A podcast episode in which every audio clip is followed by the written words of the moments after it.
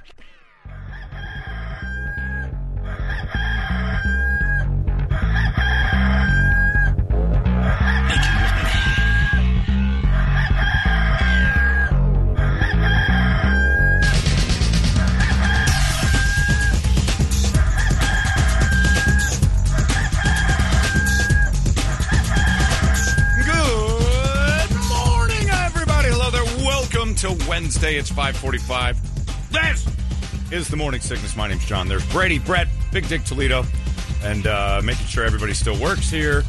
Uh, you know, yeah, that guy's here. That guy's nobody's fired. All right. Yeah, it's big news in the Phoenix. It's all over. Robert Can't find my pants. Yeah, uh, well, your pants have been taken down, and that happens at work every once in a while. The news on Robert Sarver has exploded. What seemed like nothing was going to happen after that big story last year, ESPN broke, now is happening. And man, the, uh, the dominoes are falling fast, too. There's no possible way he comes back now. They're going after the, they're going to get all the sponsors. Footprint Center is going to have to have a say in this. Nobody can, and you know, that's the scary part. Nobody can back you up in these situations. The, uh, not that I want to back up Robert Sarver, but the accusations include racism, misogyny, hostile work environment, all that kind of stuff. And just on the surface, those headlines are nasty. You- You're not getting around that. But the uh, the NBA investigation and everything else found like he's kind of a dick. That's basically all it was. Yeah. He was kind of a dick. He said some dumb stuff. He says he didn't. They can't prove it and that was the that was the end of it last year. It's like we really can't prove this. We, we can take their word for it or take your word for it. We can't prove it. But now, because the pressure came down, uh, it's it's a fact. We're gonna do the maximum fine. Well, it's real. do the big- It's, it's yeah. real. And now that you've done that, now now you know Al Sharpton's been all over this thing, and if he's if his group wants Sarver out, they're out.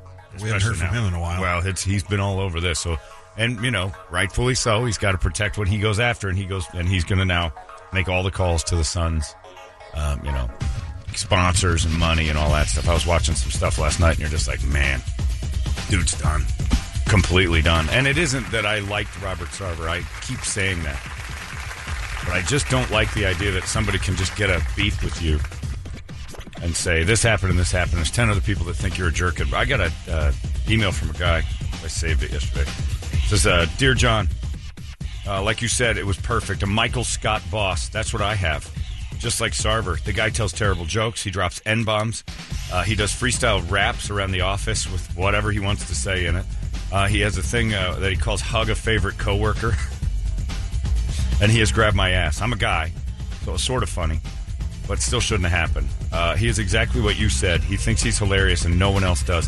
A few times I've actually talked to him about it. Maybe you should pull it back, be a little bit more careful in this day and age. Uh, and he'll do that for a couple days, and then uh, surprise you. We have a black lady that works here, and she eggs it on. She always asks him, "Who's your N word?" when he walks by the office, and he says, "You my N word." Only they don't say N word. Every time he passes her office, something horrible happens, and they laugh and laugh. Other than uh, him, I love working where I work, and no, it's not the Suns. I'm not talking about the actual thing. Uh, I don't know what I should do because if someone says something, I've been okay with this behavior for five years now. Am I in trouble?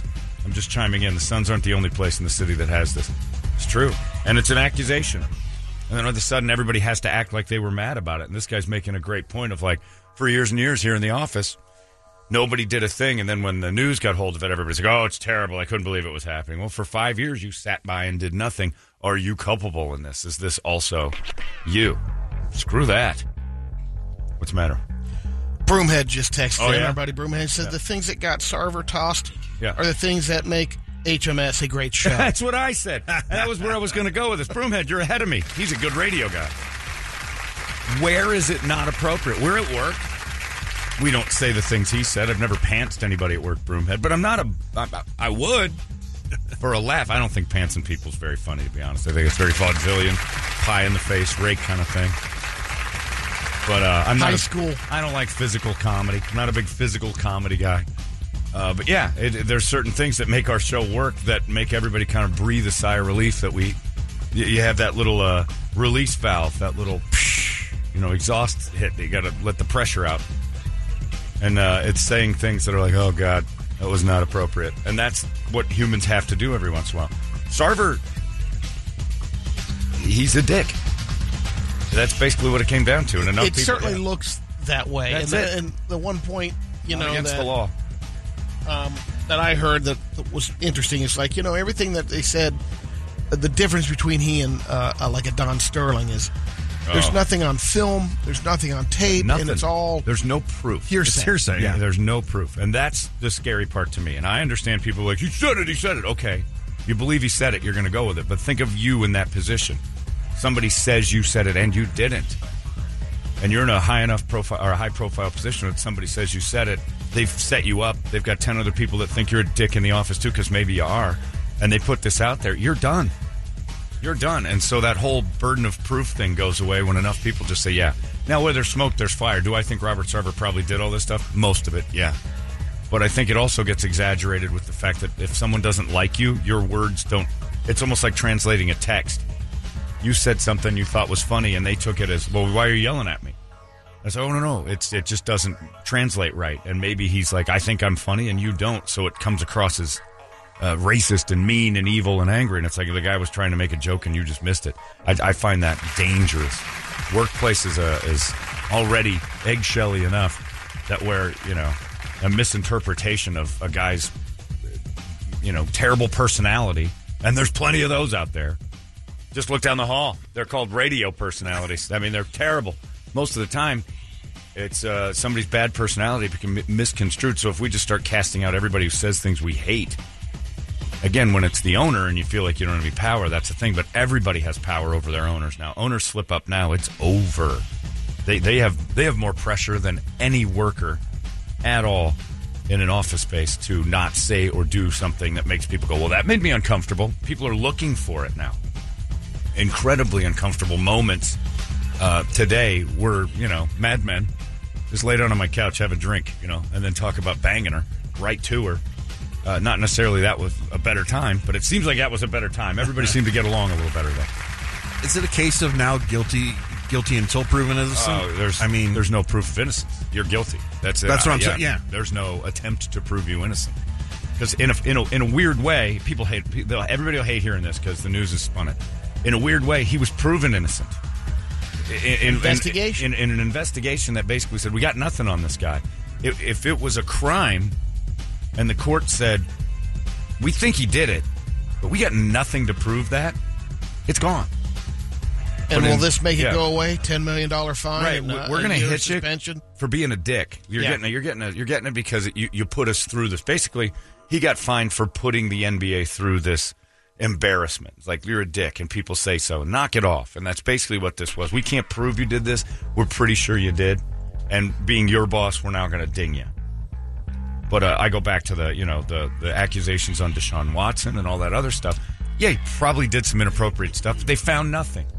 They found nothing. So he didn't do it. And we all have to kind of. It's like the freedom of speech thing. I hate who gets it. You know what I mean? Like the Klan can do it. Anybody can have these forums where they say what they want. But if you love freedom of speech, you got to protect people's right to say horrible things. You know, and and Yeah. he's not in a freedom of speech situation, but it's a similar situation. It's like if you can't prove that I did this, we have to move on as if I didn't, because I want that same uh, kind of treatment. If, you, if somebody was accusing me of saying something like, "No, I didn't do any of that," and it gets in the press, oh, that's all he does. He wanders around the building and says "n-word" this and pulls people's pants down, and he's grabbing asses and everything else. And like, but we have no proof of it. It's at a certain point, it's almost libel or slander when they run with the story before there's evidence. These are reports of. But then it's out already, and it's too late. It's too late. Yeah, it's out. And the cat's out of the bag. I mean, I remember when we had our issue uh, back in 2002 with the Cardinals and everything else, Yep. and it was before we had a chance to go. Wait, what's being reported did not occur. You know, banging on our door. We're, we're going into hotel rooms like none of that happened, but the news had already said it did, and we're like, we're done. Like this thing, like we have no recourse to a story. It just makes us look like we're we're defending something that is indefensible because they think 3,000 things have happened that didn't. You can't win it. So, uh, yeah, the Robert Sarver thing, and I'm no fan of Robert Sarver. I don't understand. Uh, Well, I, what, what I do understand is he's going to get punished. What I what I don't understand now is how he keeps that job. There's no way. He's not the only owner of the Suns. There's plenty. Then you pile on the factor of oh, good, fine, uh, good. A, a rich guy's getting his. Well, there's some of that. There's the class warfare. They, they feel like they can get away with everything. It's like, all right, that's whatever. And maybe he did. Maybe there is truth to that. That he felt like he was that juiced up, powerful, and, and money, and he's never had to answer to anything. think about when you work, uh, you know, in a larger corporation, and maybe the CEO is out of town, and every time he comes in, Yeah, it's like the it's a different place. the king or queen is coming Yeah, through, it's a different place to Yeah. work because you've got That happens everywhere, though. Oh, yeah, that happens every- here. and every people are office, pissed off. "Dude, I'm just a number to them. Yeah, and then some people get really mad when your owners come in. They don't even know my name. Like, why would they know your name? You're a worker bee. You think the queen knows all the names? She doesn't. Quit, and that's because you feel unimportant to yourself. You feel like you've never made a mark, so you're mad at them for not recognizing your hard work. People act weird, but yeah, I mean, essentially, Sarver is a dick. It's proven out that he's a dick. Uh, you could tell just looking at him, he's a dick. I mean, that's the ultimate judgment but uh, he's going to get forced out. There's no way. So, and the good news is, Suns fans, he's going to get forced out. So, on the flip side of this, His wife has stepped in. yeah, good. Well, anybody's better because I've never liked him as an owner anyway. He's been he's lucked into what's gone on the last couple of years just by being so bad for a long time. It was inevitable if you got a good GM, this team was going to start playing well, and they did. They got a great general manager, and a great coach. Uh, still haven't won anything, but it would be awesome for fans who just don't like him anyway. Beyond this, whether it's fair or not, uh, for the Suns to go out and get themselves a championship that he can't be part of. I think that would be the ultimate thing. So now their motivation is go get one for Al, and go get one uh, for not having Sarver anywhere near the team. It's for Major year. League. It They're gonna start pulling the pieces off the dress. that. Yeah, yeah. You start, yeah, strip him down, pull his pants him. Let's get a big uh, cardboard cutout of him naked, and then pants him with each win. Sixty. There's sixty wins on this thing, and if you get to that, we'll uh, get it done, and then the, the money shot will be the end. We'll post it on the internet. It'll be great. What is he, what did he pay for the Suns? Like uh, four hundred. Four hundred. But he's not and going what's it worth now? about two billion. I'd be out the door. But here's the Have thing: fun, guys. I'm he out. doesn't get all that. He's not the only owner. Right. There's plenty of other people that would get in on that, and if they if they would just make him the non-majority partner, he would be the he would be. I think he's a president of the ownership group, so he's the he's the one that kind of leads the owner. Yeah. and they can they can bang him out of there, and those guys will just buy him out. So he'll still make a fortune. Yeah, I'd be out. Yeah, he- All right, I'm done, done with this, guys. See ya. Unless the entire ownership group decides to sell. Sarver stands to make. It has to be close to like six or seven hundred million if they have, and that's make if they sell it for two, which I would assume they can probably get it because the Suns are riding high. But I'm with you. I don't need this garbage. I don't want this anymore. I, and that's why I don't understand like Jon Gruden. Jon Gruden got all that stuff and you know got a huge hefty payout. Loaded. Was is that a done or- he won't go away. That's the thing. He's got more money than you ever know. And I remember talking to Caliendo, who's friends with him, and Frank told me he talked to Gruden and said, "Why do you why do you keep fighting for this?" And he goes, "It's not about money. I've got I've got money. Money doesn't mean anything to me anymore. It's about me. It's about my reputation, and I'm going to protect that. So I'm fighting for that." And I want to let people know I'm, I'm not. And it's like the money doesn't matter. I would His buy an passion, island and go in a way, away. has been taken away. Yeah, but uh, my passion would be not worth it.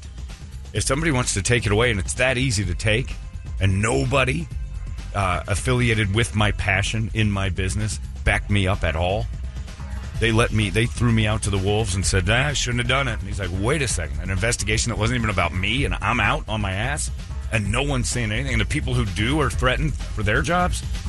That's a that's a bunch I don't want to be a part of. And I've got enough money to just disappear. I don't understand trying to get back in it. I understand the fact that, um, that Gruden might say, uh, "I'm want to get the people that started this thing Maybe that I was." You But know, again, was- you're like a revenge type thing. well, yeah, that, that this shouldn't go on. That's it shouldn't good for happen to movies, anyone else. but he's not doing that. I know. He's doing a exonerate me. He's not going after the people that got him. He's doing a I did I I and that's a want- I big, want and that's in. also a big drive too. Yeah. Because So he's Pete Rose. He's Pete Rose, and Pete Rose is another one that I never understood. You know, all he had to do, and in a way, it makes you think maybe he didn't do anything. Is say to Bart Giamatti at the time, "Yeah, I gambled on my team." He saw it as a trap because that's exactly what it was. now he gets paid all day long for saying that. Yeah, he he yeah he saw it. Yeah, he can gamble. Hundred bucks a throw. He uh, he saw it as a trap, which it was. Which is say you gambled on your team and we'll let you off the hook. And the second he did it, they weren't letting him off the hook. They were going to kill him for that. It's just an odd thing. But the guy that emailed me was basically like, you got a Michael Scott, you got a boss that's a little bit dopey. And you get close with your boss sometimes. And Jesus, I think of our old boss, Chuck. Some of the stuff he said. You want to talk about Robert Sarver type stuff, and I mean, wow. Robert Sarver looks like a Boy Scout compared to what was going on in these hallways for the first 13 years I worked here. I mean, it, Good but- laughs. Oh, and the laughs were Shocking laughs. Oh my! Yeah. Me, uh, all of all people, me. Uh, which I and Brett too. Brett, Brett laughs at everything uh, inappropriate, even if it rhymes with something inappropriate. But I mean, there were times where I'm just sitting there going, I, "You can't do this. You you've got to shut up." We've been to lunches with clients where I've had to just kind of shake my head and say, I, uh, I'm not part of this. I'm not part of this. and everybody just, it, it just took the blows. Crazy comments that were coming out of that guy. Uh, but was it a hostile work environment? I look at that to me as a uh, my weakness. That's this is going to piss people off too.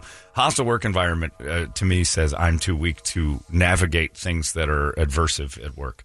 Like I can look at a, a person who's just a mess. Hostile work environment to me is every day. This is what it would have to take. Every day, I, my job is threatened if I don't. Dot dot dot. And that's too much pressure to put on anybody. That's a hostile. Work. People saying things that I don't like and inappropriate talk and everything else. My weakness would be that I can't be a part of this. I'm so scared to work here. Uh-uh. I can get around pretty much any dickhead that works with me that says stuff I don't like because I can, I can jab them verbally back. I'm not afraid of that. Hostile work environment protects people that don't know how to defend themselves. That's how I see it. When you're talking about this kind of stuff, a real hostile work environment where you're being threatened, your job's being threatened every day for no reason. You've got somebody storming around trying to scream and yell at you all. We had a few moments. I've, I've been in those where you sit back and you're like, this guy's out of his mind. Like this person is literally the Mad King. That's what I see as a hostile work environment. We boiled it down to like bad language. Throw or- in the yeah. uh, the factor of the hostile work environment turns in when uh, a lawyer gets you here. oh, you know what you have here? Absolutely. You know what you have here? Yep. But a hostile work environment to me is not some dude who says stuff you don't like. That's just you looking for a reason or being weak.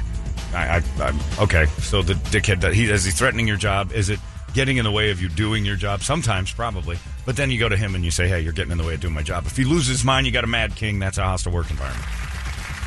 But I think it's just it's almost like an HOA to me. It's it's uh, taking away the ability to go from one neighbor to the next and knock on their door and go, "You mind not parking that tractor in the front yard?" Now you've got a, an entity that does that, so you can bitch at home and never be the bad guy, and you can be the one that's like, "Ugh." But I'm not going to say anything. But I certainly hate this, so I'll file papers anonymously. That to me is where we've lost our, we've lost our ability to be human. And what is a hostile work environment? That's, um, to me, it's a place where a lot of women work because that's probably the biggest issue you've got. I, I don't like working there. what you need in your office, and I'll say this, and this might make people upset, is everyone has to look exactly alike. In whatever office you're in, everyone has to be. If it's a bunch of Brady's, that's fine. Don't hire outside of that because uh, it'll make people uncomfortable. Everybody has to have the same size clothes. All the women have to be equally ugly or pretty. You can't have a beautiful woman and an ugly woman sitting in the same cubicle. You got to separate them by miles. And truthfully, that's that's going to create a much more pleasant work environment.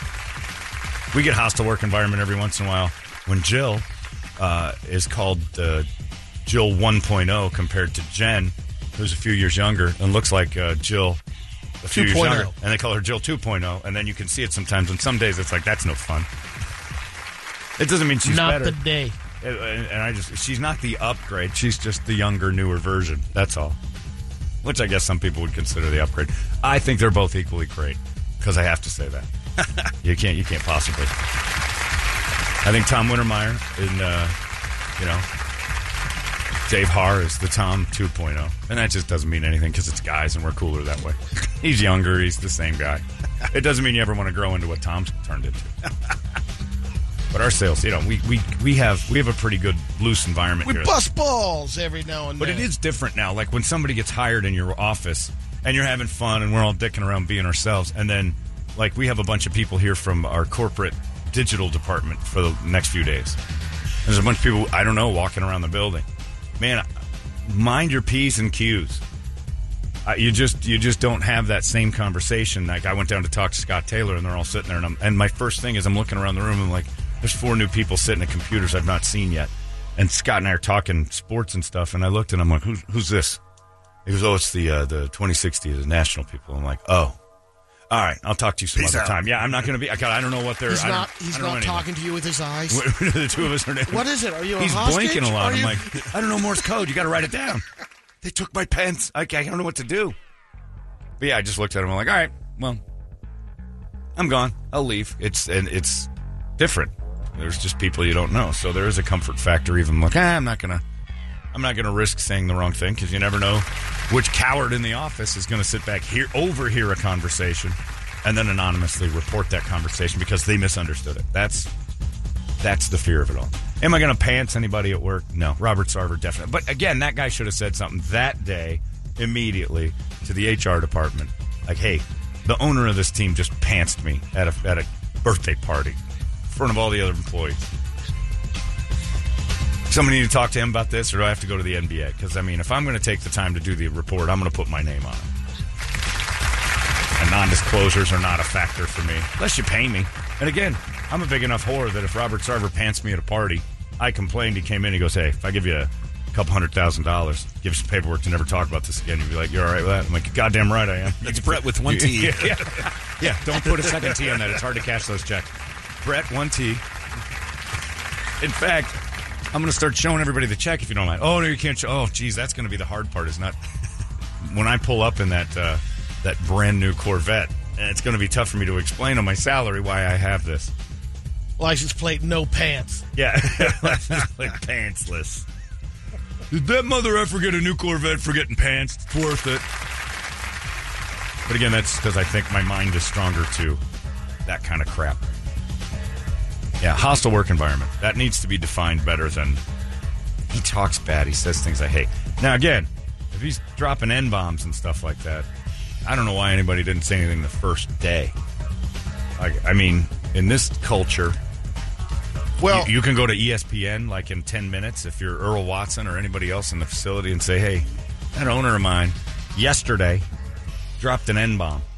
And, uh, and then I would go out of my way to try to make him say it again and tape him if it bothered me that much. Like they did Sterling. right. Like this dude is horrible and he says horrible things. Get him on tape doing it and we'll, we'll, we'll cut his head off. And they did. no problem. Just have Magic call him. Matt, he, he wouldn't say it too magic, but what he needed, what all he had to do is just get magic around his girlfriend. Yep. That's it. You know, the N bombs will fly out, AIDS jokes, gay stuff. I mean, you're gonna get, he's gonna get it all out. What are you doing One phone. All my friends think that you're that you're gonna come home with the AIDS because he's a. And I'm like, oh man, you're fired from all of it.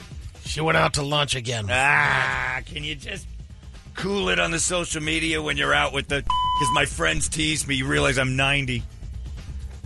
When I was a kid, they weren't even allowed to, to look at you, and now you're one, and he's got the AIDS because he's a. F- Are you done, Donald? Yeah, just a couple more. Here, eh, and then the. And why not another? And just for good measure, cherry on top. and then she presents the tape like I got him. It's like you did got him. Holy crap, did you got him? But with Sarver, there's nothing. I don't want to defend the guy because I think he's a terrible manager, but Interesting to see how much more you know he continues, and does that affect the players now? Do the players say, oh, "You know what? I'm not going to play." he can't do anything, and that's the other part of it. The the team itself has to comment now, Yep. and uh, for the last year, they've basically said nothing. Essentially, they had their little comments when this all came out initially, and now they've said nothing. So for them to come out now and say, "Oh, we always knew," is almost disingenuous to the whole situation. It's almost bad for them to come out with a statement uh, that they, did, you know. But again, they don't deal with him that much. I mean, people think that the owners and play, probably you know the big names occasionally have Maybe like, you can say that rather than because it's a catch Right. twenty two sometimes. Because they don't say anything, oh, you're right. you're not stepping up. You're not doing a thing about it, Yeah. right? And have you ever heard this is it? what's happening. But I mean, he's got an African American general manager, head coach. I mean, if those guys, if he was that comfortable with Earl Watson, you think he might be with uh, with James and with uh, Monty and the guys he's got, and he's put people in, I mean, prominent positions it doesn't give him an excuse to say terrible things, but at the same time, it's like that's the opposite of racism. Like he is promoting Right. That and, and promoting a very diverse workplace and doing well with it. So I don't, you know, again, sounds like you just got yourself a real a hole of a manager, and he's out. He's done. Good news on that front as a fan. No more Robert Sarver. There's no way. The bad news is the Suns' distraction one month before the preseason starts is going to be all about this thing. And if sponsors start pulling, or if Al Sharpton starts hanging around the Verizon uh, practice center, it's just going to be a mess. And they've already got enough uh, on their plate with that meltdown they had back in May. So, yeah, you'd like to see this. You'd like to see this kind of wash away. I, I Sharpton to stepping in, is it to say, well, let's get new owners? No, he's been at it for a while. He's been talking about the NBA doing something about him getting Sarver out for a year. He's just he is. It, the thing had no legs. Everybody read that. I think everyone read that story because ESPN's like, "This is a bombshell." You're like, "Oh God, what's going to be?" You read it and you're like, "Oh, Sarver sounds like a dick," but that's not so bad. Look how fast ESPN kind of stepped away from it. They're They like, "Yep, stepped away when, good. when there was no clicks on their Yeah. stories, their follow ups, and everything else. They're like, oh, nobody bit.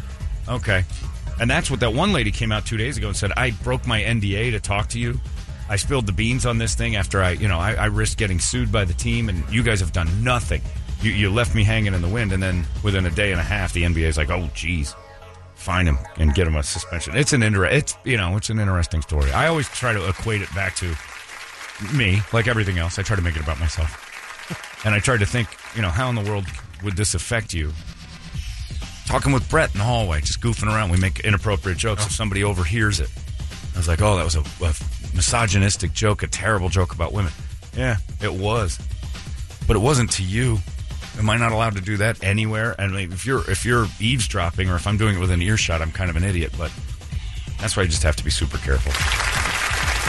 Just, Brett, stop saying those jokes. That's all. I want to stand by. In, in years, I, I'm going to say it now. Uh, Brett makes this a hostile work environment. Send those jokes to my burner phone. Yeah, yeah, exactly. to my my the one that has no attachment, I can throw it away at the gas station. What's wrong with you? Jokes have become like uh like an affair almost. Like you, you're one of all right, nobody can know about this. Nobody can ever know about this. But I'll tell you right now, every person out there with their high and mighty attitude and their holier than thou virtue signaling life, I'd love to take a look at your phone and that one group of friends you've got that send those memes back and forth like That all the laughed, rest of us do. you laughed at it. All the rest of us do, sending memes to each other. The one that I saw most recently that made me pee myself, and I don't know which one of us sent it. uh, Probably Paul. Uh, was the, the it had a picture of one finger, and then next to it was a girl moaning, and then a picture of two fingers, and then a picture of it next to a girl was in just heaven. And the third one was all the fingers were shaped like a swastika somehow, and it showed a picture of Hitler, and it looked like he was in, in euphoria. Like it was, he was in the middle of a speech, but they froze it like he was having an orgasm. And I laughed for 20 minutes. It's so wildly inappropriate if someone goes, You laughed at this? I look at it like the Johnny Depp trial when he and Paul Bettany are joking around, going that he was going to burn up Amber Heard's body and then have sex with the corpse. And he and Paul had a nice laugh at that in a private conversation. But in a courtroom, when a lawyer's like, and then you're going to torture body and f- the dead body's corpse, is this funny to you and your friends? Yeah. Yes, it is. It's very funny, yes. Tell me about this meme. Yeah, tell me about this one. What does this mean? Why is the penis in the eyeball? It was funny at the time. You find these types of things funny? Yes, I do.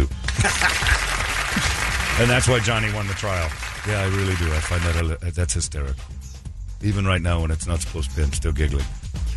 But yeah, it's uh, we're all kind of on that. Just you know, take a look at your phone and think to yourself: Am I the proper virtue signaler?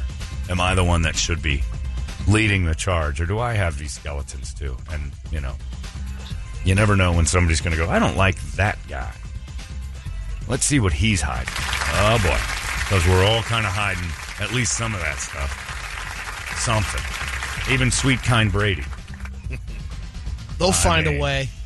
There's always something. There's always a shot thrown in the in the texts and things like that. Interesting. And please don't make sports so uh, fragile that we can't see them anymore because ESPN two was so bored yesterday. They put on the B Boy Championships, and I found that right. went I was the- out and I missed it. Oh, I went to the Diamondbacks game last night, and right before I left, I turned. I'm flipping through the channels, and I'm like, B Boy World Championships. Same. What the hell is this? It's breakdancing, Yeah. and it's mostly white guys. To the next level. Is it? It's the well, same as as what I've always as watched. the prep, and they they tried to The referee seemed unnecessary. the whole thing. In between, there's a lot of downtime in What's between. with uh, the referee? I don't know. What penalties are you calling in breakdancing? But it's the B-boy, and I love that they still call themselves B-boy. And when they did the introduction, it goes, all the way from Thailand, B-boy Andrew. And this guy comes out, and I'm like, oh, he calls himself that. No, they're all called B-boy something or other. And I found it hysterical. And they have to do that little skip for Yep. like five, ten seconds before they start getting into B-boy challenges. I'm like, this can't be the future of sport. Is this a thing? B-boy championships. And then It's every... like the general uh, entry round in gymnastics, like the floor routine. I don't know what where they going have to hit all three things. but it was great because like, Elbow twist, tonic, supersonic. There's a twist, twist. There's a supersonic tornado. Oh man, elbow drop. Doing three halos, fresh, fresh, fresh. That's all you heard. I didn't know what the announcers Hey, were boy. doing, but they had it like uh, like rappers hold the mic too close. This is too long. So the elbow two. elbow- Oh, flip, flip, flippity flop. Oh, he's got a goopy dops. He did the goopy dops. Oh man, halo, halo, fresh. And then it would end. It would end, and I would die laughing. I'm like, I don't want to go to the Dodgers and the Diamondbacks game anymore. I want to watch the B-boy championship. I want to be a B-boy. I want to be a B-boy doing my B-boy dance in my B-boy stance. B-boy. It sounds so childish, but it was on TV yesterday, and I It died made me laughing. think, oh, just to put an entry in. And There I, it is. I get the introduction, and I don't even hit. Twisty, kick back, lay out, spinny spins. You got spinny spins, kick up, double flip, flap flap. The chucky chucks, the when I- halo, halo, fresh. And when you first look at it, you're like, is this in someone's living room? That's not the championships. No, no, this, This is just the, the Florida Open here, Brady. It's the Florida B-boy Open of 2022. trying to get to the championships. I wish they had the oh, commentator. Yeah, yeah. oh, he just served them. That was the announcers were like you and me dicking around. Yep, yep, yep, yep, yep. Oh, freshy fresh. Oh, he's doing the, the kickies. Kicky back, roll up one hand. Fresh. That's how all of them ended. I don't know how Well, he's an adult b-boy gold medalist. Hell yeah, I mean, adult. what it B-boy. says. You're, you can't be an adult boy. by the way. Valencio. I guess you can identify as an adult boy, but adult b boy. It was hilarious. It's Is real. B-Boy going um, into convulsions. Going to Yeah. be part of the uh, Olympics this coming ar- uh, the next round? I don't know. Might be. They're breaking for gold. Well, ESPN's covering it, so it's got hope. There's nothing else Halo, for him halo, elbow spin, elbow spin, fresh. Still fresh. I was down like, will somebody in the production truck tell that guy, A, don't hold the top of the mic anymore and stop saying fresh? It's Oh, the, that's so fresh. B-boy Andrew, B-boy Andrew, all from Netherlands. It's the ice dancing moves to the next level. Like, what is a triple Salchow? But I want that dude to do ice dancing. Like, Here she come. Oh, she got the hurricane, triple Salchow, triple Salchow, fresh. So fresh, icy fresh. and the dude was crazy funny. And the referee looked like the guy from Workaholics. He just stood and watched it in a refer- in a Footlocker gear, and I was dying. B-boy What do you championship. need a referee for? I don't mean, know. I couldn't get over. I, You have to do the basics. I mean, But what's he? That's an illegal the move. throwing routine. flags or keeping the. I don't, isn't that for the judges? Mr. Spin, fresh. That's the judges. The judges miss spins or get that together. I don't know. I don't know. They do the B girls too. Picture the referee yesterday. It's the workaholics guy. It's like Jeff Margaret, our uh, yeah, part it's timer. Jeff. It's a, ah, World B-boy battle. Fresh. It's gonna be fresh. Oh, this b-boy against that b-boy. Oh, this is one of my favorite b-boy challenges. All right, halo, halo, halo, halo. Kicky, kicky, spin, spin, fresh. I was pissing myself, and it was six twenty-eight.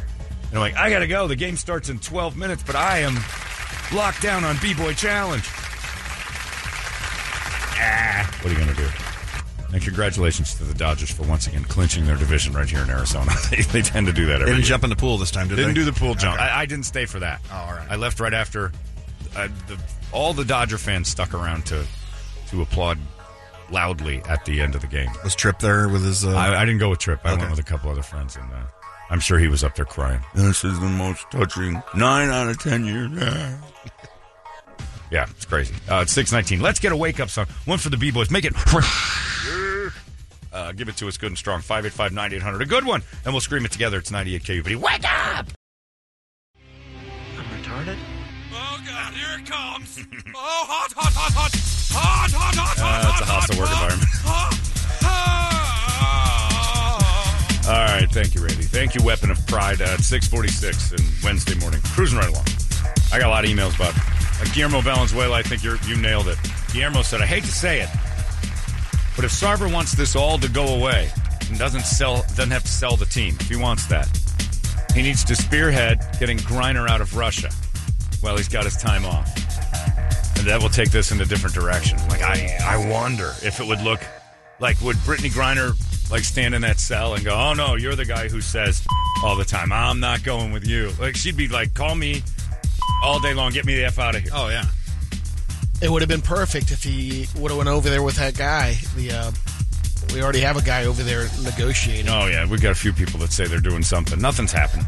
But yeah, I mean, he goes over and grabs Brit- Brittany Griner with his time off. I think people would see it as like, oh, I know what he's doing. It's the when they say that. Uh, there was somebody who was in trouble the other day, and they said uh, we we forced him to apologize, and then when he did, we didn't think it was authentic. Did you hear what you just said? You when is an authentic apology forced? We made him apologize, and when he did it, we didn't believe him. Well, you ma- did you hear it? You can't make someone apologize and expect it to be good.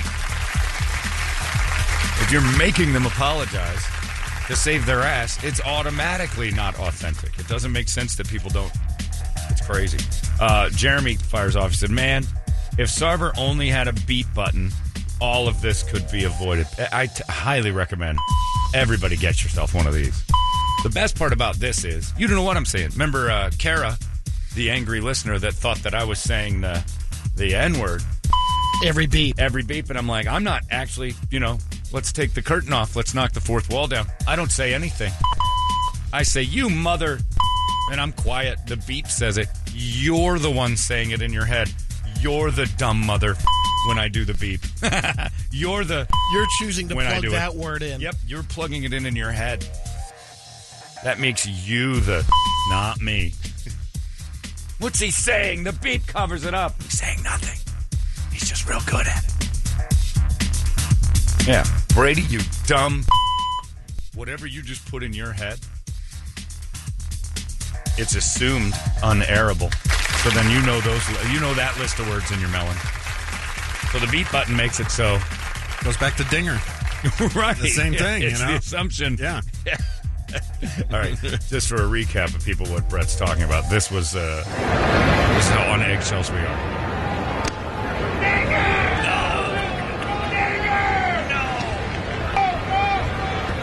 We just uh, apologize. Heard some horrible language No, you that didn't. uh, doesn't belong anywhere on our broadcasts, as far as Nope, I'm you concerned. didn't hear. You made up horrible language in your head, and you're the bad guy, if you ask me. It's my favorite part of the beat is that everybody has it in their heads, and then you say it in your head, and you get mad whenever you hear. it. Remember people reviewing that.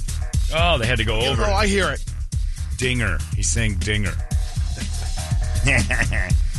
Great one that. I like that one a lot. But yeah, you're right. It's whatever you put in your melon every time this sound happens. It's your fault. Clean it up. Clean it up out there. I'm telling you right now, your brains are filthy. Knock it off. It's pretty good stuff. I like that. Um, this guy says uh, on the news last night, one of the tweets they showed was from a girl who worked at the Suns. Her tweet, I noticed first thing, had that thing up top with the pronouns he, she, they, them. Uh, it was after her name. I don't know what she put on there, but it was like a, a they, them. Uh, that's the kind of moronic BS the world has to deal with now. And meanwhile, LeBron has his show on HBO, and all they do is toss the N word around. The majority of the players say it, and they're fine with it. And then he says, and this is his fault, this is where he's going to lose his argument F those clowns. Chuck. Yeah, I mean, there is the double standard of that, and double standards are very real. I'm not against giving a word that we can't say to that. That's power. That's a good thing. You can't abuse that though. I think it gets a little bit pushed around. If Sarver went to Russia to try to free Griner, do you think anything changes, or do you think people see it as self-serving? I think he stays and he buys the Russian team. That would be nice if he goes over and oligarchs his way Yeah. through this. we just learned that word this year. We might as well uh, learn uh, that Sarver is now an oligarch and he owns the team Brittany was on. Or maybe he goes and starts a weed farm in Moscow. Interesting idea, though, because the uh, I, I don't see that working. I don't see that being a. I think people would. I still think people would think he's doing it for himself. No, I don't think he can get back to hero He's done. status. He's done. He, I don't think he can go back to the Suns. Not that he, ever, he was ever there, but No, nobody ever liked him. But Yeah. Now it's like now he's finished. Now money's you going to kind of see through it. the money's going to talk. But is it a see-through thing for him to risk all that? I mean, I'm, we're just hypothetical, but Yeah. anyway, complete speculation. But if he decided to fly off to Russia to try to free Brittany Griner, he's like, I don't. I have a year. I can't do anything. I'm going to do. I'm to do my best to get her out because she means something to me. I mean, on my arena, I've got the BG42. I painted it on the floor. All we ESPN ta- would love it. uh, all we talk about is how we got to get her out of there. We love her. She's ours. And I've got a few hundred million dollars and nothing but time on my hands. If I cared about her and I got no responsibilities, why wouldn't I do that? But I think everybody would go like, I know what you're doing. You're trying to make yourself look like you like them. Sell the team, take your money, move to Bora Bora, and just Amen. do nothing. God, I don't understand the world. Oh, and speaking of that, I got scared to death. I'm reading an article last night where medical professionals, loads of them, have said in the world of longevity and uh, in the interest of making uh, uh, life last longer, they say in the next 10 years, 90 will be the new 40 as far as how you feel. It doesn't add a bunch of years to your life, but you'll be 40 feel you'll feel like a 40 year old at age 80 90 years old and they're like that is going to occur with all the, the advancements they've had in this uh, technology. I saved the article look but i was like 90 is And the they new say 40 in the next 10 years, 10 years. In the next 10 years 90 will feel like you're 40 and i said to myself that's creating workers. You have to work. Yeah. that just means that you're a capable worker until you're dead. Because the one thing they kept making clear was, oh, we're not adding years to your life. You're not going to live to 130. You're just going to feel real good till you die, or you're going to feel real capable. I'm like, that's going to mean that you're going to put me out there in the field working. Government likes that. Government we can loves push that. up the uh, social No more Social Security. Like Until you're, uh, about it. 90. You can work until. Oh, until okay, we'll go 88. We'll go 85. A lot of you'll die early. You can work. You're capable. Yeah, so the creators of a new program aims to reboot your biological age. Within 10 years, people who live into their 90s will feel like they're 40. Rapid advances in what's called the longevity field. Uh, it's a thing called, uh, well, they have the Healthy Habits program too, which is, you know, you gotta, you can't pig out and be a Sorry, Yeah, Mr. yeah. Bogan, it's yeah. too late. Mr. Bogan, I don't think this doesn't apply to you unless you want to make some drastic changes. Uh, the goal in, uh, is to enable you to stay younger and on top of uh, movement and discovery um, for a longer period of time. These discoveries we have in the longevity field, uh, you're not being misled. This is not a joke. The aim is to help you avoid doing things that aren't healthy going into uh, elderly ages and help you consistently stay healthy. In the next 10 years, we know that you're going to be able to because of the exponential advances in 14 areas areas of aging mechanism research. You will reboot yourself. If 60 is now the new 40, which it is, 90 will be the new 40 in the next decade. For the rich. For well, a for, well, no, for a for people who are willing to try. Now, no, you've already you've already thrown in your towel on this one. It's only for super wealthy people. I don't have a chance. I'm not. I'm not. I'm not. It's for anybody who decides to have the lifestyle that will, you know, make it so. If you you're not going to live to 90, you don't have to worry about that. he, he isn't. I mean, come on. Statistically, if Brady makes it to 90, he's going to be in a book. They're going to be talking about him. They're going to be doing research on Brady. But um, it's true. Chances are I'm not going to live to 90 also. Because of Diet Coke. That'll kill me. And my inability to want my ass examined on a regular basis. I'm just not into that. But uh, yeah, if you you know if you're one of those healthy people and everything's ticking along and you're 60 and you're not on blood pressure medicine and you're not on uh, insulin and you're not you know you're like we can help you we can help you feel great the entire go. That's pretty awesome, except for if it becomes normal, like they're saying. It's just a bunch of slaves. We just you just made a, a workforce of people in their 70s, which is a workforce we need working. There's too many of them. The baby boomers ruined it and became this giant population, and now they all retire and we're like, we don't have enough money for them, and certainly don't have enough money for all their kids because they went off and had four kids each. I'm glad they put that part in in there saying if you choose to live, you know, this type of lifestyle. Right. Because I don't want to see the uh, 80th season of my 600 pound life. God. Well, I don't want. Look, let's fight to not keep those people around. That's just a drain. But it's uh, the bigger thing is is that it gets rid of Alzheimer's. It's getting rid of all the cognitive diseases, and it like helps uh, fend those off.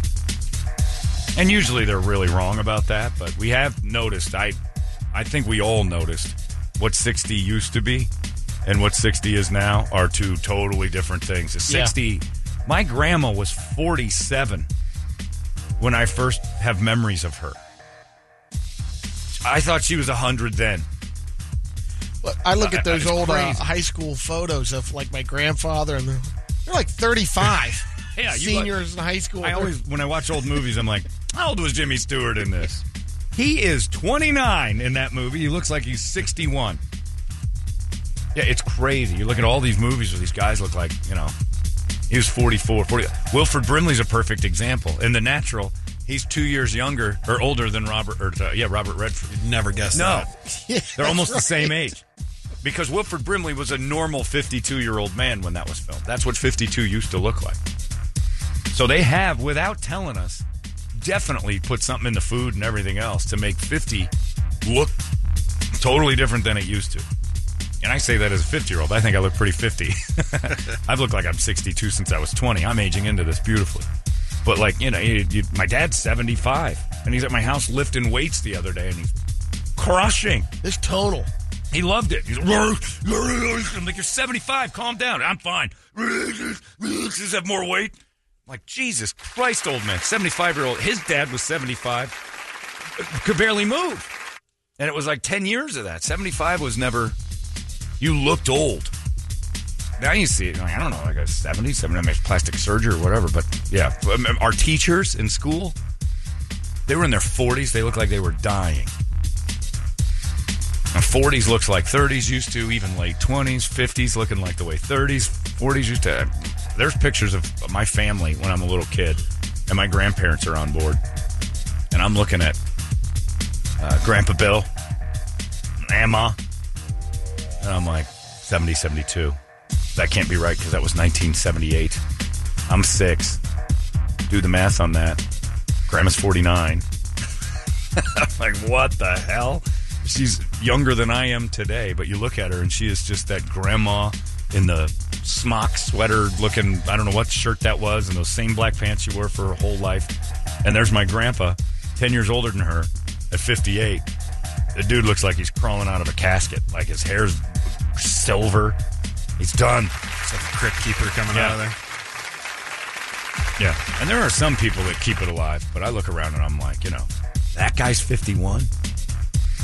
He looks like he's 35. Yeah, it's definitely different. But 90 making you feel young. I don't know. Brett, you might you might make it. You don't have terrible 90? habits. No. Brady's out. I'm probably out. Brett, Toledo. there's a good Oh, chance Toledo, Brett you could can't- fall, though. That's the only thing. Uh, well, it could be an accident. Yeah. what you're saying. Oh, Out a window. he tries wait to sign another wall or something. Oh yeah, or he, or he could just slip and fall out a six or seven story building. Oh, That wait a minute, wait a minute. Those things happen. Toledo's not going to live. There's no way you can keep pumping blood around that cranium for 90 years. That's not going to be a thing.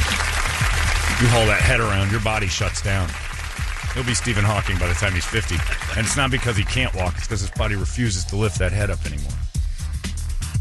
Yeah, so I don't want that because all I read there, and, and people get so excited about, oh, being healthy to, till you're 90. You do realize what that means, right? You're gonna be you're gonna be in a factory. You're gonna be in your job until you're 80. Like retirement will just go away. Why would you retire? You're capable Wonder how my dad would feel about that article. I showed it to him. to stay He'll healthy be till he's turning uh, 89 in four weeks. How's he feel? Screw that. Yeah, he didn't want gonna 40 at 90? Yeah, what do I want to do with that? And then it would be really like weird when people just dropped dead. Because you got to remember, they're still 92, but there's that dude out there jogging or hiking camelback. How old are you? 91 years old. It's, boop, he's done. They're just dying. Your friends are like, oh my God, he was just here yesterday. He was fine. It's like, yeah, well, t- now we just check out like immediately. There's no buildup. Like your dad's been praying for death for years. Still loves being around you guys and stuff, but if he got taken, he'd he doesn't wake up? He's Okay. My grandpa said it for. I'm just waiting to die. That's all I care about. I don't, um, everything hurts. That doesn't sound any good. It isn't. So it fixes that, but if then you'd want to be useful. Like if your dad felt great, he'd want to be useful. He'd be Yeah. dicking around. You got some 90 year old racist at the workplace. You imagine the trouble that's going to cause if 80 year olds are capable and they start wandering back into the workplace? You think Robert Sarver said the N word a lot? Wait till Grandpa shows up. I'm the new manager. What's with all the women in them days and all over this place? Oh, good God, Grandpa, that's how it works now. Why, in my day, yeah, this is why we didn't give you the medicine. Jesus. But yeah, so I, I looked at that and I'm like, this is horrifying. I want medicine to stop trying to make us live longer and start trying to make us not have diseases young. You know? Yeah, because, well, And child no cancer. matter what, like if you have, yeah, like cancer, they find the cure to that. Right. It's not going to make us live doesn't, longer. Doesn't guarantee living Yeah. longer. It's just going to make it so cancer doesn't kill us. Yeah. It, Well, will it to- help you not die at 53 from cancer. But you're still going to die from something, just the natural. I, I just don't. I'm. I. I've. I don't know if you guys know this about me. I've always been in favor of not medicating the elderly. At a certain point, that's enough. Let's just let you go. It's like a dog. Like, is, is their quality of What life about, worth what about this? pain pills? I'm sure some Pain of them feel the same way, though. I don't want to numb them. They do. Yeah. A lot of old people feel like euthaniz- euthanizing them wouldn't be a bad idea. I'm, I'm not a fan of like, uh, you know, let's just let's just pump them full of meds and make their eyes cross and see if we can push them until they're hundred. Even though they can't, you know, they can't walk anymore. They piss themselves every five seconds. Like that's not living. If it was your dog pissing all over himself and you found him, you know, laying in the backyard every once in a while, oh, I got to go pick him up see if he can walk still. You'd be like, this isn't any good. So f- cure You'll diseases know when to put them down. cure blindness, cure cancer, uh, but stop with the whole, you know, this will make you last longer. I don't want to last longer. I want to be healthy. I guess that's what they're doing. I don't want to last longer. I want to be a little healthier while I'm here. Well, they push the uh, rookie year of moving into, you know, it's 55 plus communities. That's got to go up. Yeah, because the I mean, the activity levels will be. They'll need more pickleball courts. The last thing this society needs is a bunch of active 80 year olds. Oh, they'd be clogging up restaurants. They'd be going to dinner at a regular time. Driving. They'd be driving oh. again. Oh, they're just mucking up the road. If anything, we need to come up with something that slows them down and ends them. And I've said that for years. Well, why are we keep, you know, let's ration out the medicine for people under at least 80. Once you're 80 and it's like, well, I need to do this and I need to, all right, that's enough. You're, You're cut off. let's just, we're going to half your medicine down until you just kind of dwindle off. But I want to live. What for? Why? Dad, would you say your 80s was, was your favorite decade so far of living? What would you, what would Torp say if you're like, hey, worst decade you've had so far? 80s? Like it would be immediate. 80s. Oh, My 80s have been awful. And he just won't go away. It's the spirit to live. Ah, nonsense. In my 80s, he says that immediately. Best decade. Probably in my 40s or 50s. I enjoyed that quite a bit. What about uh, the worst? Now, exactly right now, as we're speaking. Looks like the 90s are going to be pretty awful too if I hang around. Yeah, I don't know. Up The- until 75. he was fine. I'm watching my dad at 75. and He's doing all that stuff, and I'm like, man, enjoy it. Because in a, few years, we're going to take your medicine away. But he's not on any meds or anything like that. I do notice that my dad's got some shaky thing with his hands, some neurological deal. And that's weird to watch. Yeah. Your old man's got a problem. He's like holding a spoon and it's going all over the place. It's not Parkinson's either. He's had it checked. He's got some nerve damage. Weird. But if it, if you know, it starts flipping around and he's you know smacking himself in the face, I'm like, don't you want in the box or you you want? No, I want medicine to numb me and make it so I can't move them at all. Like, On that uh, show I watched, you watched it initially, the Finding a Murderer, whatever that series. oh yeah, yeah. The one lady that offed her husband, she was Oh, yeah. shaking like crazy. Yeah. But she had the Parkinson's, right? I think It so. was- She was also kind of a mess. I don't know.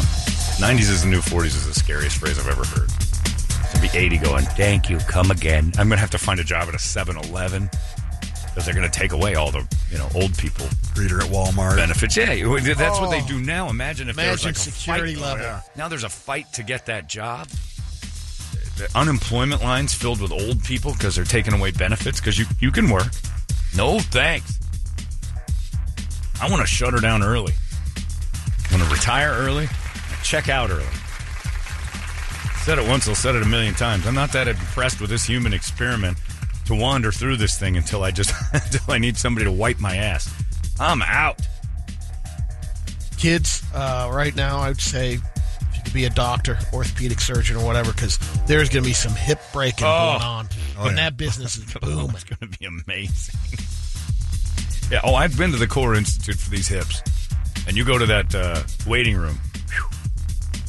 Assembly line of people like, I got, and all they do is complain. I can't imagine if they had spunk left. I like that they're 90 and you can walk away from them in like less than a second. You're so far away they'll never catch you. You give them, you give them Additional decades. you give them a decent ability to chase you. Oh, poor hostesses and managers at restaurants would never hear the end of the bill. They'd follow them all over the place. Right now, you can just walk away from them. He can't catch me. It's one of my dad comes back and says, all because of that lob when I was 82. He went to try to get a, lo- a tennis oh, ball. tennis lob, and it ended. And that's where he career. fell. And there's the hip, and then The infection, hip. Next thing you know, he can't walk much.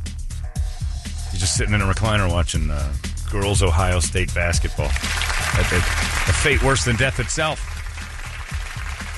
That's purgatory, man. That's just waiting it out. hope he done discover Fox News. Pound that 24 hours. He has. He knows better. He knows better not to get. He's he's big on the think? westerns. I'm going to ask him Yeah. about uh, Embarada. if Yeah, he knows. Emperor. Oh, yeah. I know My grandma watched those westerns too. She didn't stick to the news. She just watched the Virginian constantly, as loud as the TV could go. He does like Steve Harvey's uh, Family Feud. That is for old people. It's a very strange, popular old people show. Uh, Old our white people. Old, well, yeah, yeah. I mean, our, our old. It's very true. Old It white is. people love Steve Harvey. That is weird, isn't it? Yeah. Because Paula likes that show too. My 92 year old friend. I love Steve Harvey. He's just so quick. Is he? Most of the time, he just goes, What? Mm, and that's the joke. And they just lose their mind. He's always so Dapper. They like that he's dressed up nice. It probably reminds them of like good service they once had. It's not one of those B boys. Reminds me of Leroy. Reminds me of all that service we had at Scioto Country Club, you know? And dapper. He young- was quick. Dapper young black gentleman would come get our water. Says, lickety split. And that's who Steve reminds me of. That takes me to a better time. Old people. We don't want them living longer and being involved. Best thing that happens to them is they start to kind of go away. You stuff them in a home. You visit them once or twice a month, maybe, and then uh, they, they just disappear. 90 is the new 40. No, thank you. I just saw that in the same article too. They started to talk about longevity pills, and in the next 50 years, the average human lifespan could be 125. That all I see there is work.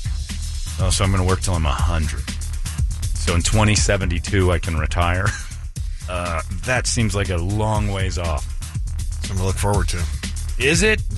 Being 100 and going, that's my No. retirement party. I got 25 years to go. I'm brittle like a Pringles, but uh, I feel pretty good mentally. Yeah, I don't ever want to have Pringles bones. I don't want to be Caleb walking around and having to work because it's I've still got 50 years to go. Screw that. City of Mesa just announced that they'll give you health insurance for life if you're working for the city. Now imagine living to 130. Yeah, screw Mesa. They're gonna bankrupt it. the city. Well, as our one friend after his second stroke, and uh, Motorola gave him the insurance for life, and I'm like, what a risk they just took. we called him uh, double bo- double bogey because he's two strokes over par. Had my second stroke there, and uh, Motorola said they give me lifetime insurance. I'm like, wow, that'll be eight months of insurance they've got to pay for. You're not gonna. Bet for them. To his credit, the dude lost a ton of weight and he's still around, but Motorola lost that bet. No Still way. kicking? Yeah, he was like 500 plus pounds, walking around stroking out every couple days. Yeah. Every couple days, the dude would have a stroke. He's not. Where's, where is? Why isn't he at work? Ah, another stroke. He's having strokes every couple days now. And a history of that down at that. Station. That station causes it. yeah, your second stroke, and you and you get lifetime insurance from your company, and you don't think that's a bad thing. That they're like, pulling like, yeah, let's give them lifetime insurance. It's hilarious. It's the only place I worked where we had a dead man's car in the parking lot for how many years? Oh, eaten by dogs. Talk about a hostile work environment. We had to pass by uh, Henry's memorial car for like how many years? And we I'm go out- not paying for it to get towed out of there. rabbits living in it. and we all they did was move it. Remember, it was From sitting one in- side of the parking lot to the other. Yeah. I did it. You moved it? Yeah, because I had it in the middle. It was in an overnight. It was in a and good like, spot. It was in a good parking spot. So I hit up some guy and told him to give him tickets to his show. the he showed up in his tow truck and moved it. at like two in knew the that. morning and moved it across the parking lot. I don't think I knew that. Oh, yeah. And you moved it way over in the corner. Oh, yeah, 'cause we- yeah. God forbid we just got rid of it. It was four hundred bucks to get rid of it. That was why Chuck wouldn't do it. Yeah, I'm not spending four hundred dollars on dead Henry's. Chuck, we got rid of it for a pair of tickets. We go out and beat it with baseball bats, and pit bulls would shoot out of it, and they're like, ah, it's got like a, it's a functioning ecosystem. How many times we had Gravedigger out? Yeah, we could have crushed that thing Yeah. a million No times. Henry's car was it had uh, desert grass growing in it. It was becoming part of the, earth. The controversy was uh, it got vandalized. we did it. I, I did know it. we did. We all did, did, it. Everybody. When we, we got that, with did that old aluminum baseball bat that was filled with cement, yeah, that's we're like. Henry's car. Like we immediately beat up that dead guy's car. We beat the bejesus out of Henry's the dead man's car, but that's we worked in a place where it was too it was too expensive to before, move it. Remember, before he passed, he did call Chuck and say, "Am I going to get compensated?" For Yeah, he wanted his car. the the- to my car. Oh yeah, right before he died, he's like, "Hey, I went back and took a look at my car. It's been sitting in. A, I think we we own that now, That's Henry." right. He had it there alive for two years. Yeah, and then, when he died, it was sat there too. It was like a Because you came to pick it up. Yeah. It was like, yeah, like Yeah. tires were slashed, the windows were bashed out, rabbits. But he'd been gone for years. And he comes back, oh my car back. Like, uh, okay, it's out there. You need to. Still got the key. Good luck. Need a jump? What? To, I, this isn't where I parked it. Yeah, we moved it a little Haboob. bit. Yeah, when the big windstorms came and spun it around, put it over by the garbage. Trash trunks won't pick it up. We thought for sure. Ah, you guys are dicks, assholes. And then he dropped that, and the car stayed. Didn't even go into like an estate where somebody in his family could pick up another ninety bucks to, to- Right. to scrap, scrap metal. I didn't know you moved it. Oh yeah, yeah. I think that's hilarious. Two in the morning, a tow truck guy showed up. Here, I'll move it for you. man. Some corn tickets or something. Now, think of that in court. Like all that whole conversation being read back as a transcript. And then we moved the dead man's car after we beat it with bat. Why in the world was this at your work? Uh, we were just goofing off. You find it funny to beat up a dead man's possessions? Not really, I for guess. the no. record, he was alive. Yeah, when we were. Oh yeah, well, oh that's true, uh, Your Honor. I want to re- rescind that last statement. We were destroying his property while he was still alive, if that means anything. and Your Honor, you really had to be there at the time. Oh, it's hilarious. If you were at the station at like eight or nine, there was zero uh, like uh, management or authority at all. So it was me and Brett and I think uh, Dennis Huff at the time, and uh, we took the bat to the car. He was still alive, so I mean. I mean, he had the opportunity to sue us if he ever visited his car, but he never did. Then he died, and we did it some more because we figured what what harm now. We put dry ice bombs in it just to see if it would blow Right, up the windows. Did. Well, it didn't blow up the windows. Then we just bashed him out with the. I didn't do that. I was kind of against that because that was when he was still alive. I'm like, I don't think you can. But then I watched tires get flattened, and it was. I pulled the wheels off of it. I brought a jack to work and put it on put it on all fours. And then, like when JJ comes up to me, and he's like, uh, "We got to put the wheels back on the car because we're getting rid of it." I'm like, "Oh, six years later, all right, Wait a great." minute, why did you take the wheels off? I don't know. It just sounded like the thing to do. We Young threw, Tara. we threw we threw the Get some windows credit. into the into the interior, smashed up the dashboard and everything else. At overnight money, Oh man. yeah, You went out me and Huff. It was me and Huff. like you'd play a Metallica song, and then oh like, yeah, sometimes you Master Huff- Puppets eight minute song. Let's go. time to get the tires off of this thing. It's got factory rims. So you and Dennis went out just on a whim. yeah. Okay. Yeah, we had nothing better to do. Pit crew. Well, I was. I remember the day I started bashing it with that bat. I showed up after an event. I went back to the station. It's like eight thirty, And I'm just a normal human being existing in a normal world up to that point. And I walk up and I see Dennis is by himself. Just smashing on the car, just hit a smash. And I'm like, what are you doing? He's ah, I'm just blowing up a little steam on Henry's car. I'm like, that sounds like a great idea. Whatever I was there to do stopped, and I went over and I'm like, give me that bat. And I started hitting it. Oh, we take a vandalized. swing at it. Dennis! Dennis! I vandalized the beat Jesus out of that thing, and I was like 20th on the list of bad things done to that car. Yeah, dead guy car. If you got a dead guy's car in your. Chuck uh, was right, John. Nine tenths of the law. That possession of the car was yeah, his. But it wasn't because it was in a parking lot. It wasn't like at Chuck's house or in his garage. We didn't. I mean, the station technically possessed the parking lot, but it doesn't mean that things that are parked on it is theirs. Because that means that Chuck could go out with anybody's keys and take a car. Well, they're all mine. Nine tenths. You parked it here, so technically. I'm like, what are you, Columbus? That's mine. Just because I'm not using it doesn't mean it's up for grabs. Oh, we destroyed that old man's car. That poor Henry. But let's be honest. And when he came to pick it up, and he had, I mean, that had to be. Remember in uh, Fast Times when Lincoln. Lincoln saw Oh, his yeah. car? Dad's got an awesome set of tools. Relax. My old man's tow is repairable. Oh my God! What in the world? It- it- and that's what I'm like. What's a hostile work environment? I we have. I mean that in a courtroom or that transcribed to ESPN is if at one point a, an employee died and we destroyed his vehicle that was in the parking lot does not play in the court of public opinion if it's being delivered seriously by a news anchor. I mean, we we, we look terrible. Was the AM at the time affiliated with ESPN? Might oh, have Oh, been. yeah. Might have been. I think yeah, might have been. very possibly. An ESPN Great station. 30th. Where- oh 30 my 30. god! Yeah, but just think about lawyers tell telling that story in court, and we're sitting there with our heads down, going, "Man, oh man, what were we thinking?" We treated that car like the printer in Office Space. Everybody was just out there on a ball bat, just beating the hell out of it. Chuck would not remove it, even destroyed. I'm not moving it. Like Chuck, it's it's a Who shell. would do that to Yeah. that car? And then he would, goddamn Mexicans, we need a bigger wall around this place. It's Guadalupe people. He thought we, I don't think he knew. I don't think he did, We no. did it.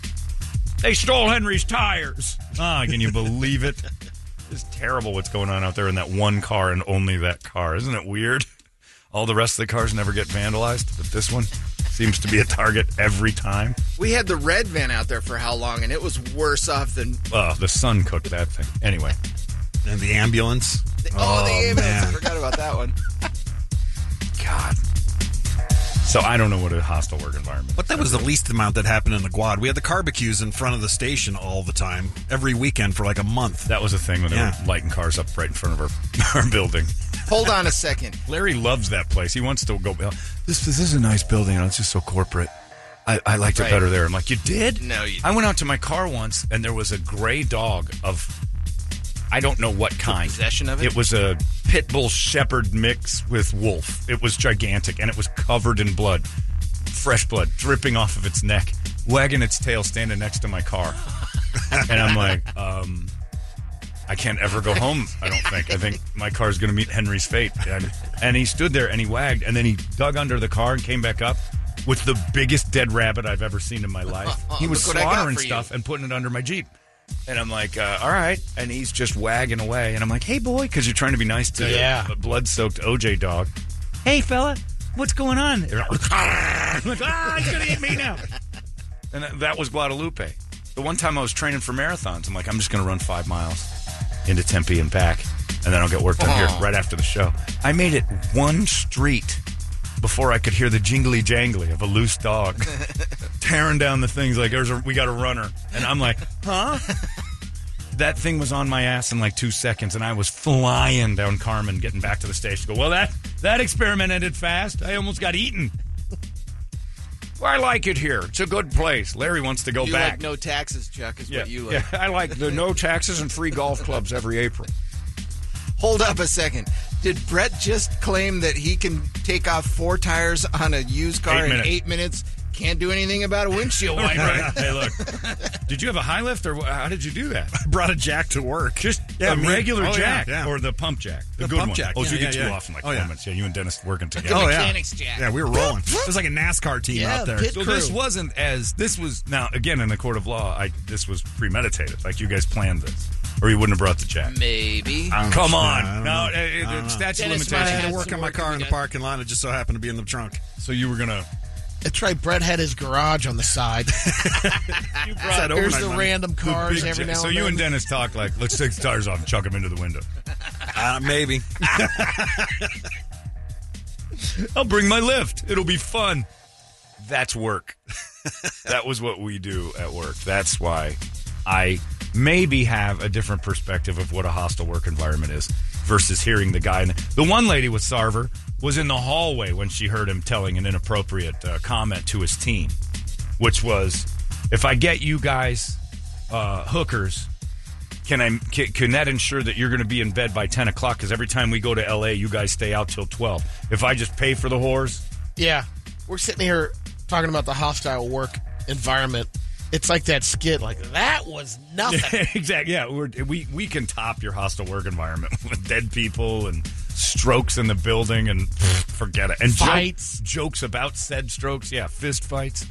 The, the, the, one of the easiest days of my life would be to wander by an office and hear somebody say, "If I buy you a whore, does that mean you'll show up on time?" Ski mask, and then. I mean, I would laugh hysterically at that, but some lady turned that in as one of the reasons it's a hostile work environment. He wasn't even talking to her; she just overheard it, and he had a good point. The Suns were terrible in Los Angeles. They go to LA and just get blown out because they would party. That's a huge. I talk to gamblers and guys who make lines. LA and Miami. If you get a day off in between on a road trip, take take the over uh, for the uh, or not the over, but take the uh, uh, the points away from it and just take the money line on the home team. Miami will destroy a road team that had a day off today because they party. They're 23 millionaires and they're in Miami. Carte blanche, it's yours. We'll see you tomorrow. They stay up till five doing Molly and drinking all night long. And LA is no different, but that's what Sarver was saying. Hey, can we get one good performance out of a Lakers game this year? If I buy you guys whores, does that mean we can get you in bed by ten? If I if I front the money for the hookers, that way you guys don't have to go try, stay out all night trying to score. Why it took so long to get the uh, pro franchise in uh, Vegas? They You knew. sure you want to do that? We don't want to put these guys in Las Vegas. Look, they're they're 22, gambling, whores, liquor. Bro, if, if when and Vegas is going to get a team now. That was the other subtle thing that happened yesterday in the NBA is that they're in uh, ownership. Uh, they're inventing owners basically. They're putting committees together to have ownerships kind of come out of nowhere to buy teams in Seattle and Las Vegas. Well, the party that doesn't get those two expansion teams is going to be the one that gets the Suns. Because if they get ownership groups that start bidding for these teams, you're going to have like ten.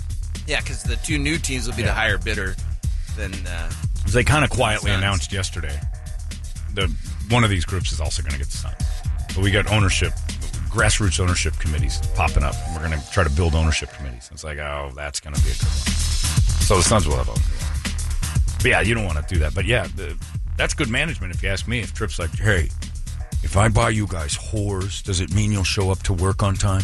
Hey, it's worth a shot. Let's give Five that a run. Let's see. every. Let's see what you got. I'll go to ASU and I'll get some herpes-free sluts, and we'll see if you guys can. And I know where to find them. And I'll see if you guys can pull it off. Yeah, I tried your whore method. I'm still showing up at seven. God damn it, ski mask. What do we have to buy her? That's good management. But if you overhear a conversation, that's not a hostile work environment. Me. And maybe it's because I've worked in health for so long. I didn't realize that until this morning. I loved it. But maybe that is it. Maybe my my perspective is skewed on what hostile is. Because if I overhear a conversation that's terrible, it's none of my business. I walk through it. Is it true there are four people sleeping in your yard the night after your Christmas party Yep. because they're overserved? Yep.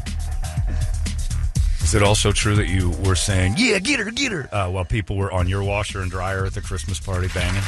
Yeah, I did that. Is it true that one of your salespeople tried to pick a man's wife up by her vagina? Yes, that's true as well. did anyone try to stop that? We called a cab. We stuffed him in a cab. We got rid of the problem. Is it also true that at one of your Christmas parties, said salesperson uh, started to say his address included the N word several times out loud in the bar. yep, that happens. That's a thing. Yep. Does he in fact live on N-word no, he did not. I don't think they still. I think they changed the name of his uh, street to like 123rd Avenue. Did said employee give a T twister to another employee's wife? Yeah, well, yeah. We have reports that some of your employees were giving uh, what are those purple nurples and uh, nipple twists? Yeah, uh, at a Christmas party. Is that true? Yeah, and you didn't stop that. No, this is a hostile work environment. Is it? Seems sort of fun to me. I, I was having a good time. Think of the person with the purple nurple. Our Christmas parties. True enough. Oh, Trip was so right. We were sitting in my office that day, and he's like, "We're never having another one of those again." I, I don't know why we ever did. These are bad ideas. Yeah, I go to purple nurple, Your Honor, and a nipple twist. Pictures. Please. Well, we made a joke to me and uh, Lisa, the sales lady, would get in the bed of whoever's house it was and act like we were humping in their bed and then take photos of it and leave it in their house. I call it a fun work environment. You just have to know the people. Now, someone could have walked by and gone, oh, "What's happening in there?" But that's their that's eavesdropping. Call me old fashioned. I like when you used to be able to dry hump an old employee and everybody was cool with it. That seemed like a better time. Over the picnic table at Rustler's Ah, Rooste. forget it, banging away. Every year became a tradition. Every year. The John and Lisa I've got picture. five pictures Yeah, at least. loads of them. I mean, I've got nothing. Oh, totally have them. I don't care anymore. People have a problem with that now. Boy, what a weak life they're living. Five years later, I can't stop thinking of the time you guys pretended to have sex in Trip's bed. Really? Because I'm over it, and I was the guy in it. I just can't imagine. Yeah, I can't imagine living like that. But what are you going to do? I worry mostly about Brett because he's going to think he overhears something in an office. I'll just be laughing. I'm not. I'm Like not if- reporting anybody. If we had landscapers out there and Trip and Brett walks by and, and he hears Trip on the phone going, "We got to get these diggers out of our parking lot." So Brett's going to lose his mind and he'll be like, "Oh no." Brett, he didn't say it. I know, but it felt like it. Close enough. I just imagined for me. I just imagined a horrible thing. The world is awful. Yeah, I mean, it's terrible. But if you have a, a horrible work environment, I apologize if I seem insensitive to it. But to me, it has to get pretty awful to be a hostile worker. Hostile, hostile to me means somebody's manhandling me. Like until you until you It's a touch little me, physical. yeah, hostile doesn't mean anything to me until you touch me. Then it starts feeling like, oh, I'm in a hostile work environment. There's hostility everywhere. Or I'm getting just constantly screamed at that I'm going to get fired. My job's being threatened daily for no reason. That's, but you can step up to that. Seems John, like- can we send all of these hostile work environment people to the military just for a weekend? Well, the military had to change because Oh, it's changed. Yeah, I got a friend who went through the real basic training, and he's like, "Man, you go back now, and it's there's paperwork. Like they don't yell at him like you know the No more Full Metal Jacket No, going on? None of that at all. The Full Metal Jacket thing is a, a miserable times uh, uh, glory when that guy's training him. And he's like left, right, left, and the guy they don't know their left from their right, and he just smashes him in his foot, and he goes, "That's that's your left," and he goes to smash his right. When he picked it up, he goes, "Ah, quick learner, boy, yo," because he was going to crush his other foot, teach him left from right. And whoa, that's abuse. That's a hostile work environment. Military, nothing compared to get a bullet thrown at you. Crying out loud, you better be tough. He called me names. yeah, that guy's shooting at you. Uh, Let the names fly, kid. Wait till Ahmed sees you. Yeah, yeah. Well, that was a hostile work environment. For, wow. All right, report him. Again. What would, what would Ahmed have anything to do with this? I like him. You're talking about not all. Can't trust Yeah, those people. Toledo is wrong. Not all Ahmeds are bad. I like most all Ahmeds that I've met. I didn't say they were. I just yeah, said you just till he sees insinuated that they were going to fight. You insinuated. military. Don't cover that one. Just let her fly. Uh, what do you got on the big board of musical treats today? Another hostile work environment is that Action Ride Shop. Oh, yeah, they we made fun of witnessed that. gingers. They made fun of gingers in the place. Uh, gingers have no soul. Right in front of a customer who happened to be redheaded, because Josh has the gingeriest ginger head. And I've then ever seen. benefited. and then laughed hysterically. It was great. Anyway, wake have- up song brought to you by our buddies over there at Action Ride Shop. E-bike raffle going on right now. Get yourself in on it. Fourteen thousand dollars Santa Cruz e-bike could be yours for a purchase of $50 gloves. All right, so you're getting something regardless. Regardless if you win the bike or not, you're still getting something for your money. Go to actionrideshop.com. You can do it all online, or you can go into the shop and visit them over there on Southern and Gilbert Road. And by the way, yeah, this uh, John makes a good point. De Pascale.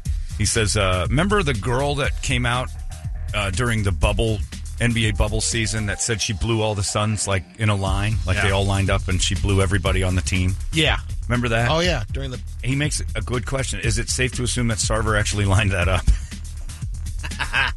but he followed through with that. Gotta wonder.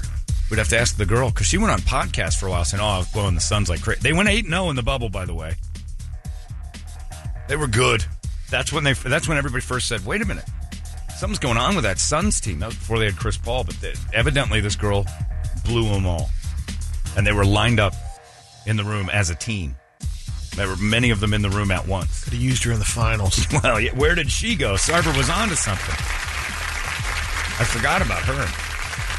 Is that a hostile work environment? That sounds like a great work environment to me. Maybe That's Sarver turned. Maybe Sarver turned into Chuck. I'm not paying I'm not four buying it. thousand dollars for that. That's what made it hostile. That was a one-time event, boys. Oh man, Chuck, how come my check's been docked? Yeah. Got to pay for the whores. the whores. My contract says you can't dock for whores. Oh, really? Well, we're going to just scratch that out then. Now make sure you turn your envelopes back in. Now your contract says you don't work here anymore. Yeah, that's the most hostile thing I've ever heard. That is. About that. For sure. You know, you've gone through two envelopes this year.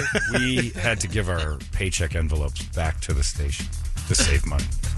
I couldn't believe that. First time I got it, I'm like, what the? I opened mine like an envelope the Yeah, first like because they were in our mailbox. Don't do that. And JJ's like, "Oh no no no no no!" And I'm like, "What?" I tore the end off. No no no no no! You got to use that. I'm like, "What do you mean I got to use that?" Because that's your envelope for your check for good. Like it's what? and then and then it became a contest of who can have the envelope. had last mine for longest. 10 Yeah, years. it was all 13 years until we got on. Uh, and I just now got auto pay this year because I hate it. But I, I, there was something glorious about getting a check in an envelope and throwing the envelope away after the new owners came. Oh, it's what it's a weird. I'm going to call the lawyer. I'm going to make my billions, make people sell. Crazy. What do you Uh, got? unless there, we got Madball, uh, Metallica, ACDC, Motorhead, Dying Fetus, Velvet Revolver, Body Count, and uh, for the B boys, somebody hit us up with Anthrax. I'm the man, which seems kind of fitting. Fresh. Doing the b-boy dance. Up there doing the b-boy, but in the b-boy pants. I'm a b-boy standing in my b-boy stand. Uh, I like that one. You want to do I'm the Man? Yeah, why not? Let's do it For the B-boys. B-boy championships last Yeah. night. I didn't even know it. On the same day that the WNBA had Game Two of the WNBA championships, the B-boy World Champions. Uh, They got the on- coverage. and they were on E ESPN two, and I don't know where the WNBA game was. Maybe on, On the, the other ship. Maybe maybe deeper. 10, 12, Outdoor Life Network, maybe. COLN, They've- Bravo, something like that. Don't know. But uh, even if it was on the mothership of ESPN, just one click down from ESPN is ESPN2, and it was the B Boy Championship. So that was ESPN's programming last night. And in a way, brilliant because they put crap on to make sure you watch their big. Like, if you're into sports, they took all the sports off of their other stuff, made a dance competition and cornholing. And then, uh, you know, there's some stuff on there. The air guitar. Uh, fr- a guy emailed and said uh, they had air guitar championships on a few days ago. Probably, my guess is, while the WNBA is on, they're running air guitar, so just, you don't have any options if you want sports. Please. LARPing championships. It's got to happen. They do cornholing but I bet you that. And and by the way, the WNBA in all its glory, still no response from my. Uh, I'll get a group of mascots together to beat your world champions. Promise. Uh, also, still standing. Uh, let me put a team of eighth grade boys together, and they will beat your world champions. Guaranteed. I just get to put my eighth grade team together, and they will beat them. Uh, the WNBA was bragging yesterday. They, they have a ratings high for their playoffs this year. Uh, it's amazing. Uh, they're averaging 400,000 a game. It's huge. That's massive. Now, when you consider national audience, 400,000 is just zero. That is a zero share. That Has there ever been a um, terrible? series or any program that was re-upped for a second season with 400,000? No. There is no way that if you had. You got a new guy in Yeah, town. yeah that's right. You, you're going to get new programming immediately if 400,000 is the number. Conan O'Brien dipped below a million, and on cable, that's you're you're getting beat Only up. took about but Conan got below a million. Jimmy Fallon doesn't get a million anymore on the on the mothership on the NBC. Well, he does actually. It depends on the demo, but he does. But that's terrible. They're looking at that as awful, and they're they're burning it off the internet. WNBA is getting known, and they're bragging about it, which is hilarious. But I'd very much like uh, somebody from the WNBA to contact me because I will pay for the whole thing. I'll find investors. I will front this whole entire endeavor. One game, my eighth grade boys that I put together, and I'll do it in two days. I'll just have a two day tryout and I'll put a team together and I'll coach them. I'm not qualified to coach anything. I, I've coached 13 year old kids in basketball. I know basics. I don't know how to work out. These kids will work it out. We'll street ball your world champions into the ground with my eighth grade team. I guarantee it. And, I, and nobody will call me back. And then I put the, the mascots up as well. That's going to be a little tougher because I think Mr. Met's going to demand money. Stanford Cardinal certainly is going to be a tough travel. There's a lot of there's a lot of expense. flying them in. I will pay for that. If you say yes, and the Connecticut Sun or the Las Vegas Aces come out of this on top and they're in on it, I will pay to have the mascots come down here and do this. And I will also keep an eye on the fact that the girls can't talk to my mascots because they'll offer like incentives for them to not win. I think there'll Would be they? point shaving and bribing. I think they will Would because the they, mascots don't really care. I, I'm convinced of it. It all the offers all stand, and we'll get more than four hundred thousand people watching my game. I guarantee that. I, I guarantee a million dollar or a million people watch uh, the eighth grade boys play the girls. I guarantee it. 400,000 people. That's less than the population of Mesa. Yeah. So Mesa And that's watched. national. in all the in all the United States. Mesa showed up for all of them, and they're bragging about it. That's their average. So there's some that are lower and a couple that are higher. Screw that. I hate the WNBA so much. Also, nobody's called me back on changing Diana Taurasi way to Al McCoy Boulevard, which seems reasonable. I think after he uh, does this Grand Marshal thing, Fiesta Bowl parade or the Rose Bowl parade. No, it's Fiesta Bowl. no one in that organization deserves something to be named after them more than Al. Diana Taurasi doesn't. Name Take- a plaza take after Central. her or a light pole or something. just just Central name Central Diana Taurasi. Oh, well, yeah. Why not? Yeah, let's replace one of those presidents that was a racist with Al McCoy Boulevard. Shazam! I've never said the N word. Whoa, brother! As close as I've ever come. Anyway, what are you going to do? Uh, it's I'm the Man. That's for Al McCoy right there. Anthrax and the B Boys. It's 98 KUPD. Go get them. All right, there you go. It's Nickelback right there. Aminals. It's uh, 756. This glorious Wednesday. Oh, my goodness. It's Wednesday, and that means one thing and one thing only, Brady. You know it, and I know it. Oh. Yeah, yeah, feeling good on a Wednesday. Hooters brings you this Brady report, and also Wings Day. And Wings Day's always good. Buy 20 wings, get 10 free. That's 30. All day, every Wednesday, dine in or take out only at Hooters. And then say thanks, Hooters, for this Brady report. Brady reported. Good Wednesday morning to you, Phoenix. Hello, world. Hi. Happy National Coloring Day. Oh. Whatever happened to that adult coloring thing? Remember that was a big They're craze. still around. But The I know it's still around, but it was a craze. Yeah. Everybody's like, "Oh, this is really good for your mental health," and then suddenly it wasn't anymore. Well, the broads got bored and found something else to do. That's what it is. the broads got bored, said Brett. Man, I love sometimes. Sometimes I want to when I look over. Brett sits to my right.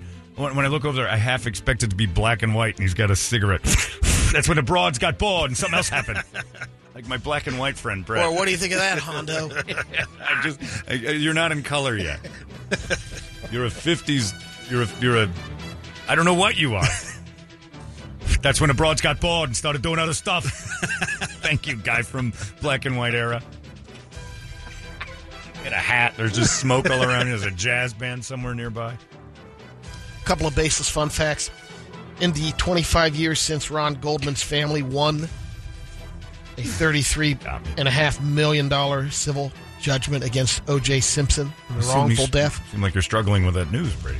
We all know. he's that. only paid the family about 133000 right. He didn't have anything. Would you? Just hand it over?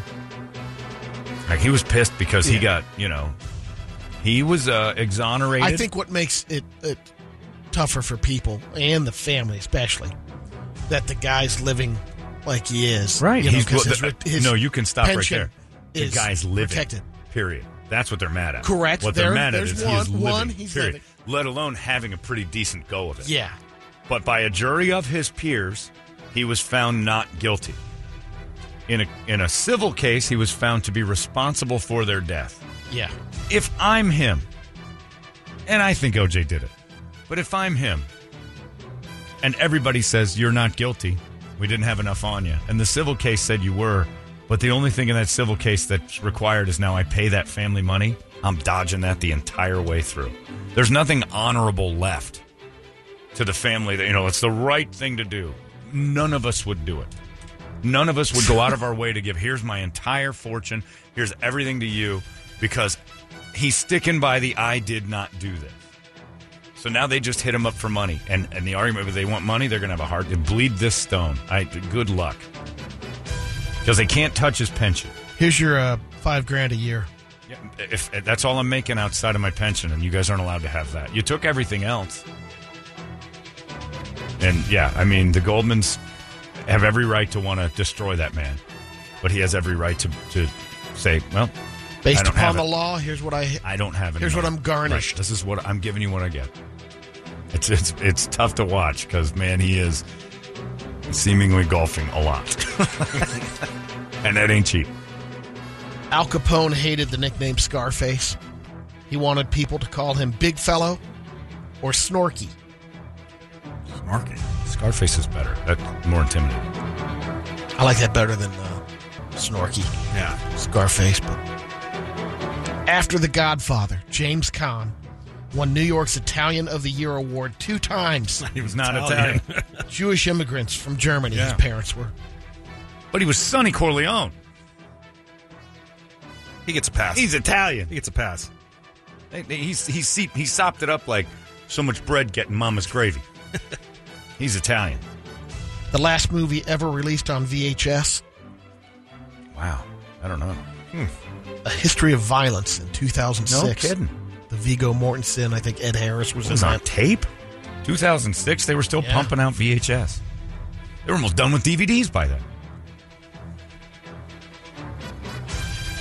In the wake of quiet quitting and quiet firing, there's a new concept called overemployed.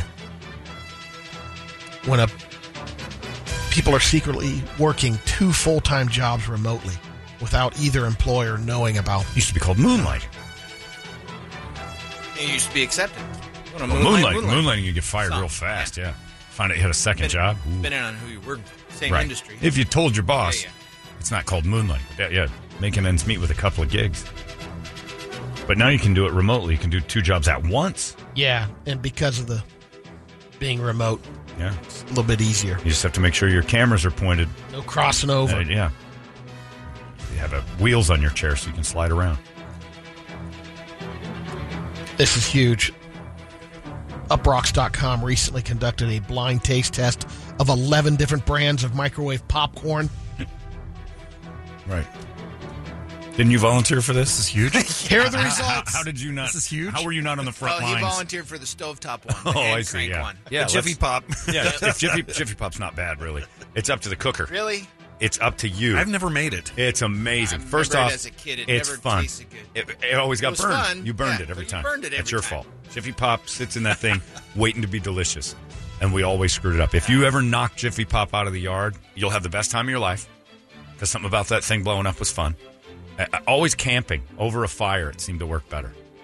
Oh, the best Jiffy Pop. Great presentation. Oh, the presentation's You better got that than any of the uh, other Aladdin hat of aluminum foil Yeah, and you're just- popping. I'm gonna pick some up this weekend. I haven't. Yeah. I haven't had that. stuff. Uh, try it, All right. but uh, Well, you're going to here's burn the it. list. Get two because the All first one's getting cooked like black. I'll just practice. do the, the top five.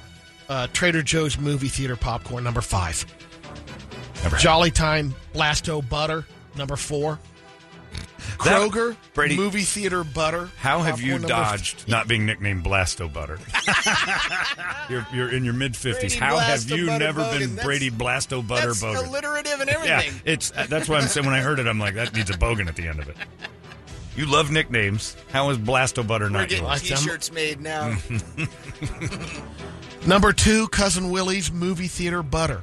Never heard of it. Number one, Orville Redenbacher. That is movie pretty theater butter. Um, the ones that are really on the bottom of the list that surprised me is Act Two, Butter Lovers, Pop Secret, Not good. number nine. Ronnie just texted me. and Skinny Pop. That's uh, your your dirty talk. Is say, Ready for your blasto butter? ew. Brady, stop it.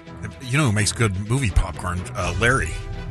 He's got that pop machine. He's Oh, got the right. popper He's at his house, air and he popper, like or he like. No, no, no. It's a movie. It's Oh a, yeah, it's the big time with thing. Yeah, and everything. and he actually went and studied which butters they use and Yep. stuff like Yeah. that. And I mean, it's If I didn't know Larry, and I went to his house the first time, I'm like, oh, pedophile. He's got the popcorn popper, the the giant video, Video game. games. He's got that that room of Drones. toys. Yeah, it's like, oh, okay, this guy's baiting the kids. You go in there, he's got the engineer's hat on, Yeah. the train Yeah. set. It's like he's sort of like a cartoonish Willy Wonka. He's bringing you in. What do you imagine you can do here? I'm like, probably call the police. I don't think I like this room at all. What's with all the toys grown up? That's the world of imagination. Yeah, he's got loads of toys, wires everywhere because he's got that sound system in that recording room, that creepy, weird, It's padded. It's padded recording. yeah, but I know why he's using it. Right. Because I know him. But if I didn't Sure, know sure. him, Perfect cover. that room, that house is just red flag after red flag. John, this guy named Matt Cohen has done something that you've always talked about doing, having uh, John Holmberg's get together, everyone around the world. So, uh, John Holmberg convention. back in 2016, this Matt Cohen lives in Philadelphia.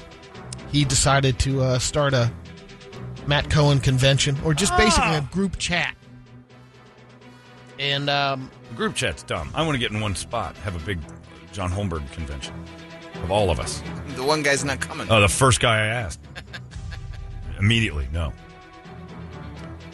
They even celebrate the accomplishments of Matt Cohen's who aren't in the group. For example, there's a guy named Matt Cohen, made it on Jeopardy in 2017. There's an actor named Matt Cohen on General Hospital right now. These are all good Cohens. That Matt actually just joined the chat after hearing about Right. this story. I don't want to get into a chat because it's only one person at a time. You got to mingle with the other John How do you Holmberg. identify I him in the group chat? Matt, Matt, Matt. Exactly. Matt, Everybody's Matt, got the same name. That's stupid. If you're like, if you're in a ballroom and everybody's got a name tag that says "Hi, my name's John Holmberg," a that's funny. B, everybody's named John Holmberg, and we're all uh, going to talk about the inventor of the rubber chicken, Swedish blackface comedian John Holmberg, who technically invented the rubber chicken. That's my namesake. That's a pretty good thing. I, I have to be related to that guy. But we could get so many of them. But the first guy I asked was uh, the only other person you get with a John Holmberg Google search is this superstar down there in the Virgin Islands that runs yacht races. And that dude couldn't have been more aggressively against the idea of getting together with me. One single idea. Hey, I'm a John Holmberg as well, and I'd love to meet you. Maybe we could put it together where we get a, a no. Okay. Dream died. Good luck. If I can't get the other big John Holmberg name, we're out. The, the two Googleable us- at once. There's a company that conducted a com- comprehensive survey on the cities and states we'd most like to move to. It includes lists of the most and least desirable American cities New Hampshire. based on room, right? metrics like affordability, Sure. Employment opportunities, safety, quality of life, education, nature, and weather. San Francisco. The most desirable city is Virginia Beach, Virginia. Oh, I thought you meant the least desirable. I was Oh. like, that's why I said San Oh, San Francisco. They have Francisco, yeah, both. that's yeah. Oh, okay. um, San Diego, L.A., San Francisco Undesirable? Undesirable. on desirable. Ugh. Well, this is a. Phoenix, Denver, Miami, Nashville, Tampa. Nashville. This is Toledo's people. This is a lib cuck study. the coast of California is desirable. All the cities there are a disaster Diego's awesome. to visit. It's a dump. San Diego just looks pretty from a distance. Get in it. It's like San Francisco. It looks beautiful from a distance. You're in it. You wouldn't want to live there. Most desirable states were on that list as well Florida, California, Texas, Hawaii, Colorado, New York, Arizona. That's just people's postcards. They the want to least live in a desirable, California. It's a love hate thing. Yeah. Alabama, New York, Alaska, Texas, Arkansas, Florida. West Virginia. West Virginia, Yeah, it got to be on there. New Jersey, Wyoming, and we're on. Arizona's on there. Yeah. So And- it's the Same same. thing. It- It's Yeah. love hate for on everybody. outside of Phoenix and maybe Sedona, Flagstaff a little bit, where in Arizona do you want to live? as a state. Let's be honest. Well, it's a beautiful visual state. Aho. You're not picking any other city outside of Phoenix. Maybe Wickenburg Prescott's got some life to it. I was thinking Midwest- Marana. Marana, Gila Bend, Tucson, Willcox, Dewey, Safford. We got a bunch Kearny. of every state's got. Sorry, Kearny. Oh, Kearny, why are you doing this to yourselves? You know you're you're Why bi- are you still there? You're bipedal. You have decision making skills. You're self aware human beings. Leave Kearny. The mines are dry. You're done there. I grew up in Kearny like my father and his father before. It doesn't mean you're locked to it. Did he chain you to it? Leave. You can escape Kearny. this dude in Tennessee, Donald Kirkland, went to a Walmart on Saturday evening and stole a bunch of stuff.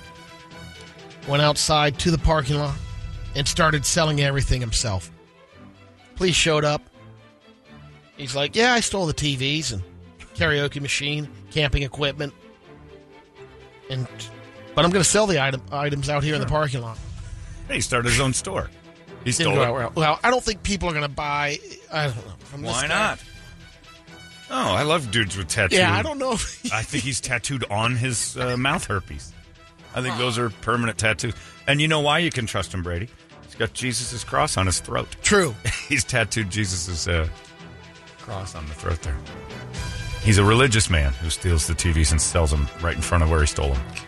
We lost an icon in the wine industry. Ernest or Julio? Fred Franzia.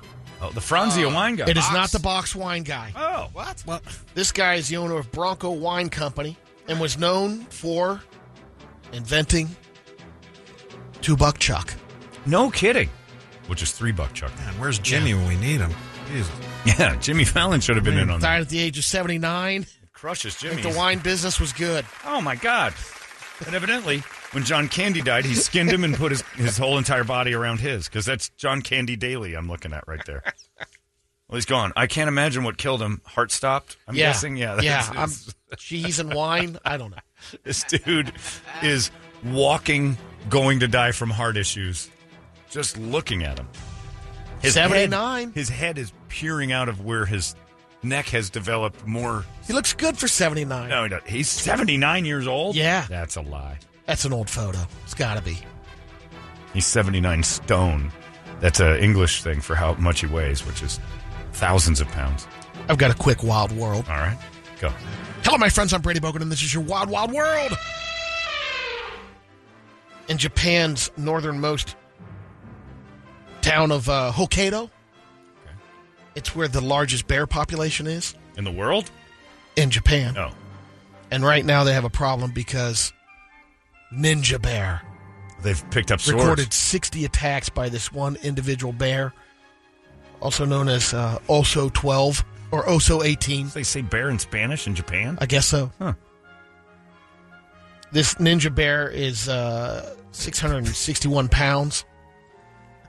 We're struggling. They call him Ninja Bear because they've only got him on video. basic racism. They've only got him on video once or twice because he goes in, attacks the dairy cow, Oh my! and most of the time, bears when they make that big of a kill, they uh, eat a little bit and then they bury it and come back for more. He just killing, eats a little bit and leaves it. Oh man! Sneaks into the villages, climbs a fence. They don't call him OJ Bear. They call him Oso, not OJ Bear. Oso 18, aka Ninja Bear. I think that's what you're calling him. I'm struggling to think that the Japanese are real quick to name everything Ninja Bear, but okay, I'll go with it. It's a fact. Beware of a Ninja Bear. The Midnight Assassin. DNA samples and fur uh, from fur and droppings are matching the bear to 60 attacks. That's pretty good. It's, they've had him on uh, cameras every uh, couple times too. It says. Huh. Bear. Bear in Japan is a kuma. Why do, they, why do they say oso? Because it's Brady. Because Brady, they wanted Brady to Because he's thinking understand. of the it. teppanyaki joint down the road. I don't care what's going on, but that bear's doing some work. Getting Oso that, 18. getting that beef on the table. That's Oso. your wild world. I am really. Hey, that's what the uh, wildlife all right. officials in Japan called him. I'm with you. I don't know. I don't think they do. It's in the article. Doubling in down your again. article. Yeah. Somebody emailed me the other day and said Brady's. Uh, Second page. it was a great article, uh, story. A guy sent me. He goes, "All right, Captain Research, you did the story the other day about uh, monkeypox. Yeah. Remember the guy that they put in charge of monkeypox? Yeah. He said, I know this is yet another example of Brady's excellent investigative skills, but he's being called a Satanist, the monkeypox guy, because of the upside down pentagram tattooed dead center of his chest, which you didn't mention in the story. You said it's because he's gay. I will give him slight leeway, assuming the photo was found. Uh, uh, one of them was with a guy with a weird leather strap thing he had on another person with the uh, upside down cross on his chest. That's why they said he was a Satanist, not because he was just a flaming homosexual, as was reported here two days ago. He just liked the symbol. It had nothing to Right. do with. Right. Brady has the sources. Oh no, no, I'm, I'm not denying that. I'm just wondering why Japan. I was. is Extensive research on That's every right. article. Oh, yeah. yeah. And by that he means he's read most of it. right. And I- Most? and most most is boy, that is Stretching. relative to what the word most Depends on how many pictures it has. Yeah. He had a uh, upside down cross also on his neck. Is that right? But in 69, it's right side up. All right. That's enough. Last little article is also out of uh, Japan. Are you still Wild um, World? That's your wild, wild world.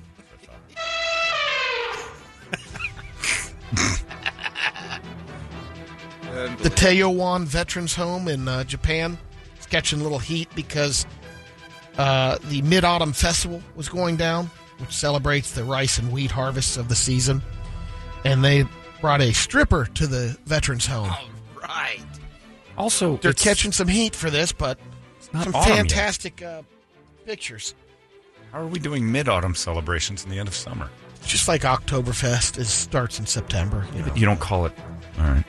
Call it mid Mid autumn festival here in July. Well, they celebrated a little early because they got to get back to work to the crops in the fall. That's right. They got to make sure that uh, those osos don't. Look at the uh, old guys in the chairs getting some some good feels. Robert Sarver owns this place evidently because there's he's hired whores for the old men. They seem fine. Oh, yeah. and evidently touching is not a problem with Japanese. Would you be sluts. all right if uh, Dan was in the Yeah, Dan's probably doing this. and like if my dad was at you know at First Community Village, they bring in Why don't you uh, get the your dad a stripper? You're going out there in a couple weeks. Get your dad a stripper. for his birthday too. What do you say? I'll You know pay what? for it. Come on. I'll kick in. Send me. You know what? Zoom that to me. You know what? You know what? She knocks on the door. We've had a few noise complaints. Dressed as a cop. Holy Moses! Make her Cuban. Have her come in as a Cuban uh, refugee and, With the and, little Fidel Castro hat on and stuff. and say, and- "You are my grandfather." And about five minutes into it, it'd be a dream. Yeah, yeah he just dropped. He's done. How would you rather him go out? Oh, Yeah. it'd be Style. fantastic. This is great. These strippers aren't bad. Those Asian guys. That looks like. Uh, I, I know it's the wrong part of uh, the Asian culture, but this looks like the worst game they played in Squid Games. like all these Asian guys are just sitting there clapping with masks on while some girl bangs into them and kills them. All right. Yeah, I know. Not bad. That's the way to retire. That's the way a retirement home should operate. Their wives are all dead. You got to worry about that all the time. Or grabbing some young Asian cans. This guy's grabbing some cans. Oh, he's too. getting oh, on it, yeah. yeah. Oh, my God. Let's get to some radio videos. That broad looked pretty good. Most of the time I see an Asian, they're running away from me because we're at war with them constant. Thanks, black and white Brett. Never seen one eye to eye. Never seen one looking at me. Uh, I mean, he couldn't see anymore because I'd shot him for the love of country. oh, my goodness. All right, videos. First radio video, this guy uh, trying to hit the ramp with his bike. Okay. He's on a bicycle, or is that a. Uh, it looks like a BMX he's bike. on, he's too big for it. first of modified beach. Too. Yeah, he's too big for Yeah. this bike. He's on beach sand, it appears. Going down a big hill. Oh, and he just flat misses the ramp. and then gets pretzeled at the bottom. Yeah, he, he goes off to the side of the ramp and then lands between the ramp and whatever building that is. Got to get his leg out of the bike, Is he twisted in there. shirtless? I just realized Oh, that yeah, that's just shirtless. a terrible tan. Bird crasher. Yeah, he just he just took his shirt off and there's the whitest skin T-shirt I've ever seen. All right, next.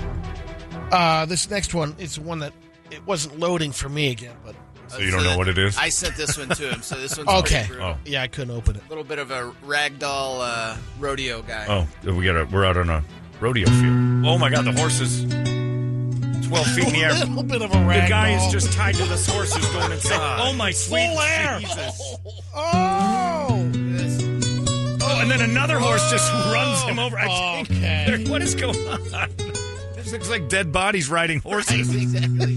What are these It's the gentlemen new doing? sport of figure eight horse bronco busting. When the one horse runs just headlong under the horse in the air, He's like, they're boom, they're doing out the guy, lands on the- another guy riding a horse. That couldn't have gone worse. Emperado, what should I do? Swim. I've never seen worse horse riding in my life. Like day one think I horse was riding. here. It would be like if Brady and I are like, you guys want to try bucking Broncos? Well, we've never done it, but yes. That's what happened.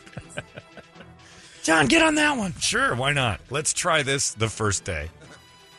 Next one is a guy getting uh, the pre-fight hy- hyped up. He's in the ring. They just introduced him, Mm-hmm. and he's uh, doing his dance routine. He's a b-boy doing his b-boy dance. A little bit. Oh, he's a very small boxer. Not Oh, he does a backflip right onto his face and count him out.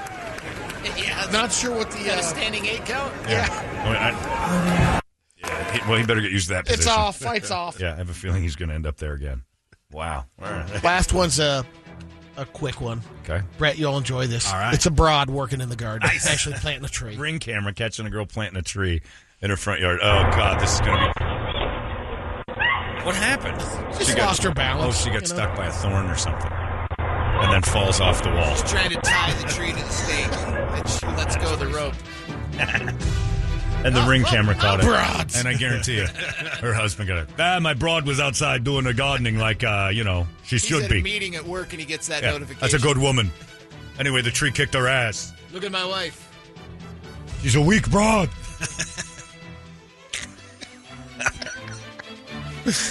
Good news. Tree's fine. Better not have damaged the tree. Yeah, the tree should be good. That thing wasn't cheap. Have some broad tugging on that thing. Make it straight, lady. Unlike my dick, which you haven't done that to for a long time. With your cellulite. These broads today. Black and white Brett, what do you have? Uh, the only thing we got one here is a uh, mishap in the gym. Okay. This guy's using the, uh, the those bands, those stretch Oh, bands. stretchy bands. It's running away from the wall, from the stretchy bands, and oh, it's going to snap and kill him, isn't the it? wall catches oh, sweep the legs! Oh, whatever the band was tied to broke loose and cut his legs out. Oh, Holy smokes! Oh, he does a good flip. Yeah, he goes all the way over. Holy crud! That's pretty good. Anything else? Nah, that's about All right, there you go. Wow, that's a good one. I think my favorite thing that's happened is that I've discovered black and white Brett in my mind. I'm never going to look at him again. I'm just going to listen to him, close my eyes, and picture black and white Brett. See? Because he said it like the most meaningful thing ever. Then these broads got bored and moved on to something else. We And need that, was- uh, muted uh, trumpet. yeah. Like a- she was a good looking broad. She had getaway sticks for miles. I don't know why she walked into my office, but I asked her, What are you here for, broad?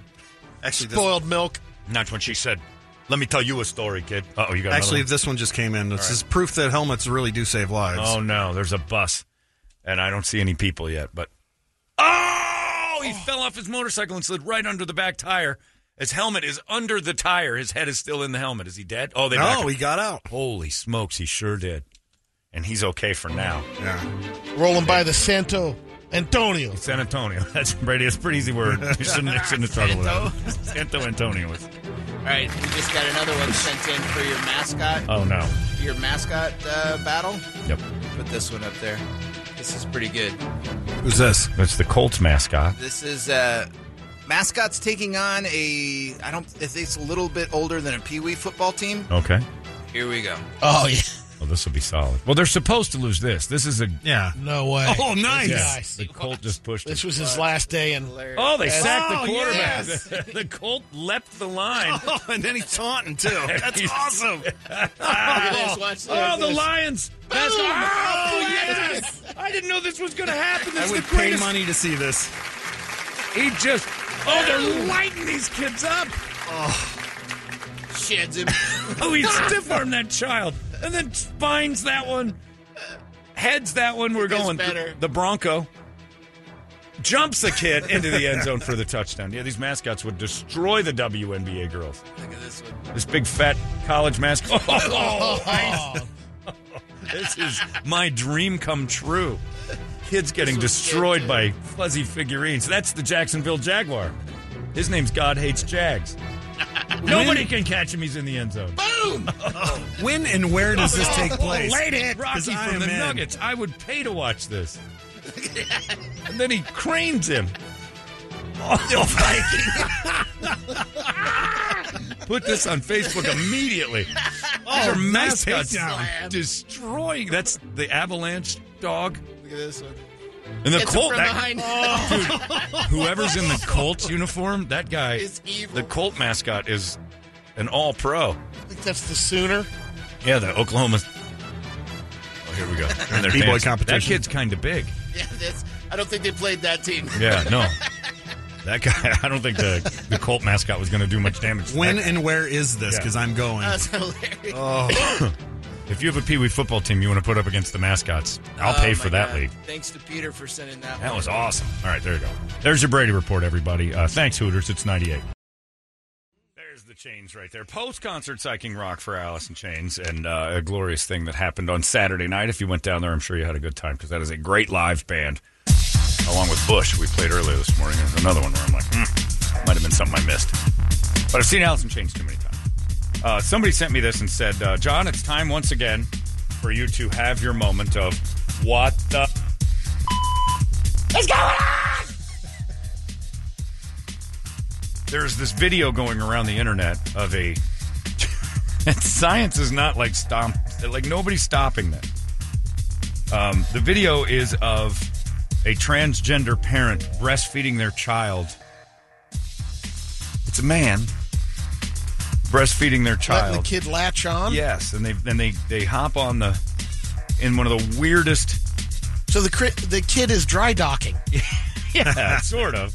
Um, they've digitally blurred out the nipples of the There you go. guy. Show you got it. It's can see the picture. Yeah, This is something we can't just say okay to, can we? I mean, there it it? is. There's yeah. If you can't, in the mouth- oh no, like, yeah, because it's uh, Ben Shapiro's going nuts over this, but it is a very viral video of I believe two dudes. I don't know. I don't know how this works. I don't know which one had the baby. They've blurred out the nipples of the one that looks most manly, and then the other one looks like Hodor from Game of Thrones. That's the one breastfeeding. And just because you've got big man boobs doesn't mean that milk's coming out, right? Yeah, I don't think Right. the moves are working. But but there is a potential. A man has the potential to be able to, If you were born Lactate. with ducts that then produce milk, and then they have to it would take quite a bit of sucking, do some hormonal prodding, treatments. snacking, and munching for that to actually work. Let's get some stats on that. What are the odds? That's why the video is viral. Is because it truly is what the f- So now we've got to do this. We haven't even gotten to the bottom of real women breastfeeding babies being something that people are comfortable with. Now some dude, you know, shirts and skins is going to take his top off at the mall or wherever and have some baby latching on while I'm trying to eat over at the Outback. I'm not dealing with it. And neither of these guys are Brad Pitt, George Clooney No, lookalikes either. and I certainly don't want to watch Brad Pitt breastfeed a baby. At least not in public. Maybe on a video. okay, I kind of want to see that. I'm not going to lie. I said it and I was wrong. But this can't be a thing that we're like, all right, it's normal, total normal behavior. There's still stuff you have to scream out as weird. I got this video from about four people yesterday. Have you seen this? And I'm like, all right, is this real? First thing I think is it's a couple of guys trying to stir the pot. Second, that baby's going to die. If anybody cares about that baby, it's not going to live. It's going to choke to death on all that hair around that man's nipples that it's sucking in. It's horrifying. It's going to choke on a hairball like a cat. That's the other thing that's Can't in be normal. picture. What? There's a box of kitty litter in the back, and you're not supposed to have babies around kitty litter. That's Exactly right, Brady. take that child away. Where did you see kitty litter? Is it really It's in right there? here. Tidy cat. Good eye, kid. So they're doing all sorts of stuff wrong. I mean, they haven't gotten one thing right. I look at you know those pictures you got when you were a kid that said uh, "What's wrong with this photo?" Like, yeah. I'd circle like twenty things. First off, we've blurred out a man's nipples. That's never been done. Second, the other dude has a baby latched onto it. We know that's not right. Kitty litter with a baby in the room. Two is there, dudes. Is there sushi on the other side or feta cheese? You're not supposed to have that around them either. It's like Asian And porn here with two the dudes. out. Those sheets haven't been washed in months. Christ on a crutch. Ah, what the? Another moment as we dive into my "What the f is going on" segments of life, and this is something that people are pushing out, saying, "Does this make you uncomfortable? Then you need to check yourself." That's how the video is being presented. That it's you who is the problem when you look and go, "That's just not. There's, there's nothing normal here. This is Pretty sure no one's looking at that photo going, "Oh, and if they are, I don't want to be friends with them. that is beautiful. That is the love of a man and his child. Yeah, g- g- what? It's a dude trying to get his milk out of himself. The poor baby. Where did they get that baby? Meatloaf and Chaka Picani cannot have a kid." Where did they get the baby? Man, Mayim Bialik and uh, Hodor cannot make babies. I don't get it. I don't know what's happening, and I don't know what is. I, I don't know what I'm supposed to do to react. I guess I'm supposed to just go, "That's glorious." What? Because it doesn't affect me, but at the same time, my body has a visceral reaction. Go, ah, what the f is going on here? I don't know which And one. if these guys set it up to troll, it's the trolling, and it's beautiful trolling, and I'd love that if they went on Dr. Phil and said, "We were completely f- with you guys. That is so weird." Now, I have read in the past that if, in fact, you latch onto a man's nipples for hours, there's a chance that it may lactate. There is a 100% That's chance it will bleed. But there's also a chance that if the man has a, hormonal something or other going on, that you can get like a drop of milk. but then that child gets the taste of blood. Right, and then becomes a vampire baby with transgender parents, and I scream, "What the?" F-? When I see it in its cape, walking around the outback, and I'm supposed to go, "That's wonderful, what a family, beautiful thing." You should go to Olan Mills and get some photos of that. but yeah, this may be trolling because here's the other part, Brady. They're laying in bed naked together, breastfeeding that baby. Neither of them are holding the camera. Somebody else is doing that. they could have it on a tripod. They could have it on a stick or on an auto, but I'm looking at that and I'm thinking there's a third There's a couple there. things you don't you don't see the baby. Well, the baby's on a, in the video. You do see the baby. Oh, it does. That's just a still. Like you could r- run the video. not, they didn't second. borrow the one from uh, Here you go. Clint See, right there. movie, Look. The Sniper. No, there. There. See the baby's working it. Oh. And could they have done a less sexy shot of the guy laying with his guy girlfriend breastfeeding baby? At least do It's your like Tom hair. Araya from Slayer, actually. It does. Put some makeup on It looks like Slayer is breastfeeding a baby. it's raining blood. Oh, yeah. That's for sure. Anyway, I just wanted to point Wow. out that I'm. I, I I don't know, Brady. This may be it. I don't know that this world has anything left to offer me. I don't think I fit in anymore. I really don't don't. want to make the 90, huh? I certainly don't want to make 90. I'm looking at 51 as questionable at this point. I'm only three months into 50. I just don't think it's for me anymore. I- I- Ten years from now, that's there you go, Brady. There's a good. There's a Oh! good. Or the, and then and the- oh, that's the other thing. In the Is that there, her there, there, up yes. finally? That's the guy that's a girl. That's Tom Araya. I forgot about that. on. In the video, the one guy, I think the dad, asks, "Is it getting milk?" And then the former man, now mom, says, "No, absolutely not," because it's a dude's boob. Oh. Tom Araya. it looks like him. That's all I see now. Slayer breastfeeding. Could you put a shirt on, sir, or whatever, ma'am? So that used to. So that okay. Now I see it. That used to be a guy and is now a girl. I don't know who had the baby. I don't know who had the Did they both change? Uh, it- perhaps because the other one's celebrating a, a beard the same way I do, which is like a 13 year old Italian woman. I have the worst beard in the world next to that thing. I think that used to be a woman and is now a man, which is why they digitally blurred out his nipples. Yeah. The world is getting too difficult. I don't think it has anything to offer me anymore. Hey, everybody, this is it. I didn't know it was going to happen this morning. I just want to announce uh, the, this is the end. Uh, I can't take it anymore. What the f- has ruined me. And uh, it's been a wonderful run. 21 years. I can't imagine. Brett, I'm sorry that it only went two for you, Damn but uh, I got to go. I can't be part of this anymore. I can't. I can't have social commentary on any of this. I'd That's- rather watch your train crossing video from earlier this week. I think I'm more comfortable watching Brady and uh, Brett show me people dying on bicycles than I am whatever the hell that is. And then I feel bad because I'm like, it doesn't really bother me that they're doing it, but at the same time, I don't want that to become normal. There has to be some sort of semblance of society left where we all say, okay, that's weird. I'm turning it to Gilbert Gottfried. This isn't normal. What happened to us? I I reiterate, what the f- is going on? Yeah, it just nothing makes sense to me. Why are they blurting out the other guy's nipple? That's because, that used to be a I think- girl. So those are technically girl nipples. They didn't want to take the chance, even Not though showing those pepperonis. I think that's the one that the baby came out of. But they've loaded it full of oh. something else so it can't breastfeed, so they stuck it on Hodor. And Hodor's trying because Hodor thinks it's a girl, but Hodor's not a girl. What the f- is going on? that used to be a chick. Yeah, yeah. I think it's just Put a baby in her. it's a double switching. Put a baby in her. that lady right there breastfeeding did. You know, the breastfeeding lady with the erection. Uh, yeah, I don't. There's nothing left for me here. I uh, I can't get over the tidy cat in the background. This. That's your biggest problem with this picture. yeah. Well, no, that is bad for babies. And, and if you look, Brady's Brady's so ahead of the curve on this, it's ridiculous. He's he's unbelievably woke.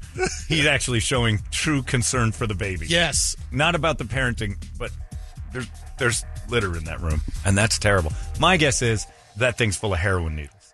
There's no kitty litter in that. It's just a safe place for them to store their needles. Uh, by the way, uh, I got a thing from a medical lady. I think a medical person. Uh, first a of medical all, broad.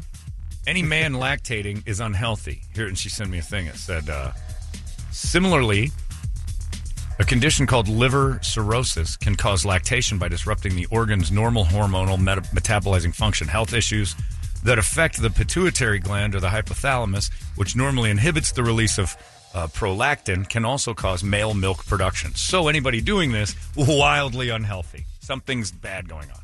Uh, then, then she writes. Secondly, as a woman who breastfed both children, then had breast cancer and had the very breasts and milk ducts that tried to kill me removed, this absolutely infuriates me. And then she writes, "What the f***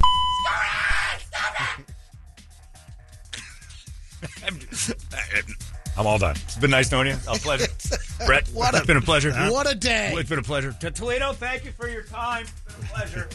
I'm gonna go wander the world like kung fu. I'm just gonna I'm gonna leave like Caine, and I'm just gonna wander. I'm gonna. I don't want to observe this anymore. I don't want to have a feeling because it's confusing to me. I shouldn't care, but I kind of do. But in the end, it doesn't bother me. But at the same time, I don't want society to go down that road where I'm so confused I don't know how to interact with humanity anymore. And that's kind of how I feel. And I don't think I'm alone. Hello, all of you. I am a little curious on, you know, it? five or six years from now, seeing how I'm going to name the kid Gem. How the Gem turns out in five or six Why'd years. name it um, Gem? I don't know. Just Because 'cause you look don't at think- this Gem. You think it's, because it's what old people would say? Your kid's a real gem. Yeah. That kind of. All right, gotcha. I think it's because we had cat litter in the room. I think it's because you're a guy who tried to milk your kid, you freaking weirdo. Maybe it's because he was raised by a nutbag. That can't be it. We think it's Tidy Cat. I don't know. Stop talking to me. I am. I'm going to be Clint Eastwood. Oh, you weirdos. You twinks, quit breastfeeding your kids in my yard. You're a boy. I don't understand anything anymore. And I'm not alone. This isn't an age thing. This is not an age thing. This is a complete disruption of the program that eh, 30 year old normal people look at this and say, uh that's not a thing.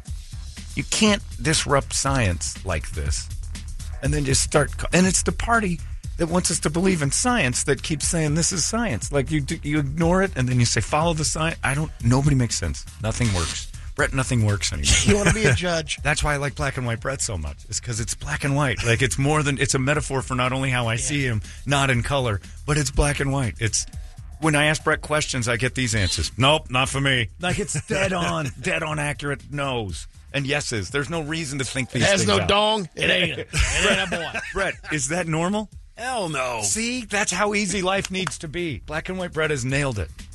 That's not a broad. Unlatch that baby from your teeth, weirdo. That's true too. That's a that's truth. That's what black and white Brett would say. Wait a minute, hold on a tick. Dude thinks it's a dame, so much so that it's got a baby latched onto its teat trying to dairy out. I don't think that's a thing. the baby's gonna die of starvation. Sucking on a fat man's boobs. hey, moobs, drop your cans. Give the baby to somebody good. Moby Dick. I think we'd be better off being raised by a cow, which I've looked at its mother. Not too far off. Let's get it back in the field grazing with its family. I like black and white Brett because black and white Brett will tell me this isn't this isn't normal. Tell the Hutt family to get some formula. Yeah, uh, we need Archie Bunker back. That's what we need. Anyway, just thought I'd share that because a couple of you guys sent me that video, and I looked at it yesterday, and I thought, well, I mean, my first reaction was try to be understanding, John, because you're not. You're not. You're just naturally not. And then I looked and I said, why am I trying to make this okay? This is this isn't good. Like this is a this is a death sentence for that baby. We feed it through the male uh, bosom. It's gonna die. Stop it, bigot. I'm like, okay, I'm the bad guy. I'm Robert Sarver here. I guess I'm. This is misogyny to a They're gonna have Sally Struthers in that apartment so fast. Help feed this He's baby. starving to death. Yeah. In Ethiopia, it's like, please, I need something. It's like, how about my teat? What are you stupid? That uh, doesn't work. No, I'm good, man. Yeah, I'm good. yeah, we turn them into Mexicans, but it's okay. They're hungry too. I don't need your breast, sir. I need food. Why are you taking away my right to breastfeed you? Because nothing happens. I have to say something that may offend you. What the f- is going on? anyway, nine o'clock. Thought I'd share. So I thought I'd share that I've been spun around in my chair until I'm dizzy, and now I'm supposed to act like it's okay. It's not. And somebody will call the station. Good believe he's bigoted towards these people. Oh, Can't wait to hear Larry's voicemail today. Yeah. Oh, Jay. I'm a trans breastfeeding man woman bear pig, and I think maybe. Idiots. It's not normal. My eye's popping. I get an eye pop. It's too soon after surgery for me to go through all this tension. I can't. I can't see these things and not react. What do you want me to be? Just some sort of mindless ball of dough that doesn't care? I have to. I have to see things and think. I'm a thinker. Just one more thing that's going to happen to you when you're waiting out front of a restaurant to get in. I'm gonna be the one that's- diaper yeah. changing. Oh. Now you're going to see a man whip out to breastfeed. Great. Not only did I see diaper changing, I saw the fat mom's butthole when she bent over and those Lululemons couldn't take it anymore. Your table's up, sir. Yeah. you, uh, oh, the worst part is those people that I saw the baby poop and the wipe at the table, and then the lady's pants fell down. I saw her butthole too. They were leaving. They were getting it to go. They didn't have to do that in the lobby. Why did you show that to me? Of course you showed it to me. I'm an, I'm an observer. Uh, we observers of the world are going to be shut down because I observe. I'm, a, I'm an observer and a thinker. I observe, I react, I think. I, the, the world's not built for me anymore. I'm supposed to observe and ignore now. And I, I can't do that. It's, it's not working, Freddie. I gotta go. It's, it's not working out. What the f- going on? I've gone full Larry David times 10. Sorry. What was that? De Niro Oh, it quote? was yeah, it was the uh, scene from. Oh. Can, can you milk a cat, Greg? I have nipples. I have nipples. Can you milk me? Well, now that's offensive. That used to be a funny joke in Meet the Fockers or Meet the Parents or whatever it was called. And now it's an offensive joke to men who think they can breastfeed. Otherwise, in past times throughout society, known as insane men. That's what the insane men used to think. Or people with liver cirrhosis, I guess. And by the way, I didn't know that's how you spelled cirrhosis. Spell cirrhosis, Brady. Have any idea? C Yeah, you got that part. I would have missed that. E I thought it was an S. I. C I. C I double R H O S I S. I would have missed that. And every spelling be possible. And that used to be something I'd concern myself with, but now I just spell it with whatever I want, and I identify it as cirrhosis. I thought it was someone King. Charles I care about III it. ju- just knighted. King Charles just knighted what? Cirrhosis. Okay, enough of you. I Thank don't you. Need, Good I night. certainly don't need I'm that. whipping out. I don't need Latch that on. right now, Brady. Don't start punning me when I'm in this state. Ugh. You take a look, because that's the future comedy right there. What no, he just did. Yes, it no. is. I, I don't want to be 90. That safe bull F that. dad humor is the future of comedy because everybody's going to be Welcome afraid. to medieval times. Yeah, it's going to be Waka waka. Yeah, cirrhosis of liver is going to be what people laugh at. Then pies in the face and somebody with a goldfish in their shoes, and everybody's going to lose their minds like that's pure comedy. Better than looking at that. Look, the bottom line is, no, it isn't actually. It's worse. That's the that's the future of dull. Well, then I disagree. They're trying to make us all dull people with puns, dad jokes. Brady just threw out cir- cirrhosis of liver, thinking that was a gem. What was the other, Your gem. I'm nicknaming you gem. What was the other gem from uh, Bugs Bunny? Sirloin beef. no, don't. Stop. Don't bring it up. But that's the future. I've been saying that for about seven years. Everybody's going to be afraid of comedy here soon, and the future of comedy is going to be pies in the face, vaudeville, Banana peels. banana peels, slipping them, yeah, that kind of stuff. And then Brady's going to just be in hysterics with his cirrhosis of liver and sirloin of beef jokes. Welcome, Duke University. Yeah, and I will be a long forgotten memory of an ancient time of crude, horrible human beings who fought when they saw something rather than just spewed out nonsense. I spit on you, society. Uh, it's 903. We got a rock wars coming up. Brett, I think you won last week. We'll Yeah. find out what your topic is next. Just a little rant there. Uh, and uh, close up the segment that we love to scream out together. What the f? It's 98 KUPD. Better didn't kill my uh anyway, we could have had a better. Anyway, the story that was just told is inappropriate for air uh, because hostile work environment. On cue, Brady. Right on cue for my uh, "What the f is going on" segment. Andrew fires off. Hey, let me know when John's done regurgitating Fox News outrage of the day, so I can tune back in. If I want to listen to Broomhead, I'll listen to KTAR. I don't think you're getting that kind of Broomhead chat, but still. Sorry about that guy who hates Fox. I didn't even get that off Fox News. I got it from listeners. I wasn't regurgitating Fox News anger. I just got it today. That's pure John outrage. That was not Fox News outrage. I don't watch Fox News. I I got that. Ben Shapiro is in the video that the second video I got sent. So that's when I brought him. Sorry about your tender, delicate needs of what I need to do, suiting only you. I'm sorry we did a break that you didn't like. Uh, individual program director of my life. I don't think Fox News is looking to have a couple laughs about it either. I don't think they're making light of the whole deal. I do find it hysterical, but I also want to know what the F is going on. Anyway. I don't think in the middle of it you're going to get a spot on Larry David impression on Right. Hannity. I mean, there's the fun of what we're doing. Sinatra. Sorry about Yeah, you got Black and White Brett, you got Larry David, you got all these. You know, come on. This is much better than what they could do. Broomhead's a great guy. I like him a lot, but he's not doing that. Sorry, I regurgitated Fox News CNN viewer, and now I'm going to apologize. Now I'm going to go. What are you apologizing to those cucks for? F that guy. F that guy. Now I'm good, and, and it's just tribal. Everything's tribal. Trying to just have some fun with some crazy, and there is no such thing as crazy anymore. Everything is. Shut up, Shh. Brady. Do a pie joke. Do a pun. do something stupid. People like that. I night ye. and that's oh, my point. Say it. Go ahead. Finish it off. I'm, I'm No. going. I'm going to embrace it. Sirloin of beef. Whoops! Looks like I'm getting the hook. And then the guy comes out and hooks him off stage. Is he wearing big wacky shoes? And uh, he's going to pull that handkerchief out of his coat. Yay! Yep, clowns and pies. That's what's next. Because it's too hard to try to be funny anymore. With oh, you Fox News did. Oh God! And I don't want to hear from him. Brett, this is your fault. What did I do? I don't you didn't fight hard enough for Black and White Brett to be the king.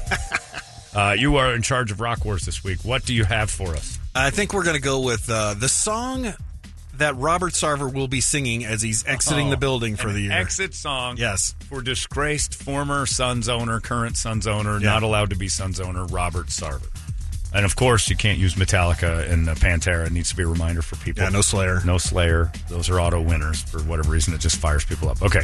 Uh, so you can help us out. Holmberg at 98kupd.com. You can text 97936. Tell us what you think would be a good one. I like that. An exit song that they can play right there at the offices as he walks away. Uh, Robert Sarver's goodbye music. Or it could be his song, like Or him. You know, like him Okay. saying, "All right, Oh, hey, oh, it can be Yes, from his yes, perspective as well. yes. All right, so you can choose that. All right, good. All right. Uh, Sarver exit song. Uh, that's Rock Wars this week. If you want to help us out, you know how. We'll have Rock Wars selections next.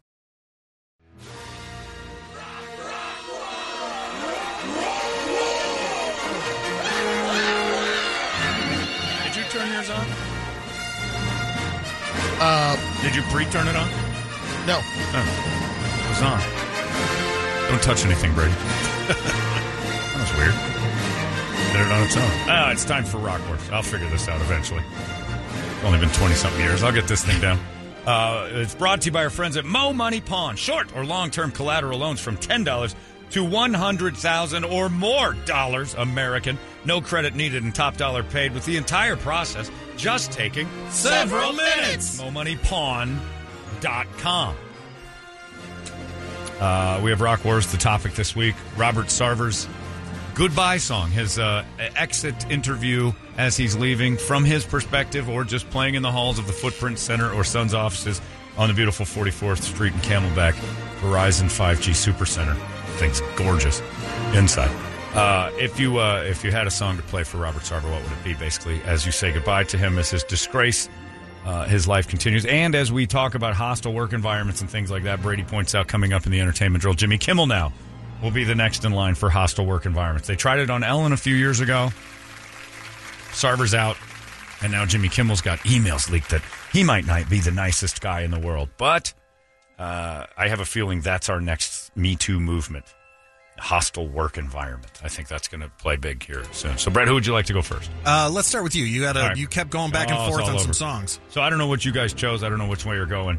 I had uh uh Bumbadita Bumbadita. I was going to go with Happy Trails, but I thought, ah, it's a little low hanging fruit. That's a Brady. That's a Brady move, Yeah. but it was actually a good Brady move, which so I know he didn't choose it. And then so uh, then I chose Never Say Goodbye by Bon Jovi Yeah. because it's you know sad, but I'm like, nah, kind of a cruddy song. I was trying to pander to John Gordon, the judge here, as a thing. And then I thought, hostile work environment. What has been the most hostile work environment we all know about? Everyone can relate to. Uh, let's say you're in the lab, the doctor, you're sitting there chatting with this doctor, and uh, you say something he doesn't like, and talk about a hostile work environment. He goes to like 14 feet tall, turns bright green, and only his pants are left.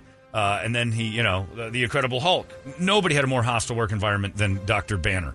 Uh, and then what would happen at the end of every episode? He'd have to leave the town. Back on the road again. And the song that played personifies a man having to leave a situation because it's just, it's with him in it, it's horrifying. It's terrible. So as we watch Bill Bixby playing the great Dr. David Banner, Bruce Banner, leaving any city he just destroyed because he can't control himself, much like Robert Sarver, this song would play at the end of each Incredible Hulk episode. So I choose the closing theme to the Incredible Hulk. Is this when he's looking at his gravestone and everything? No, that's And- the beginning. Oh, okay. All right. In It's the always end, at the end where he's he's got the walking hobo- out of the town, yeah, whatever town right. he, the hobo sack, and they're like, there he goes.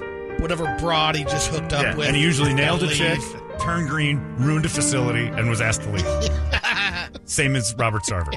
So I just I, I see them very similarly. All right, go ahead. Ready?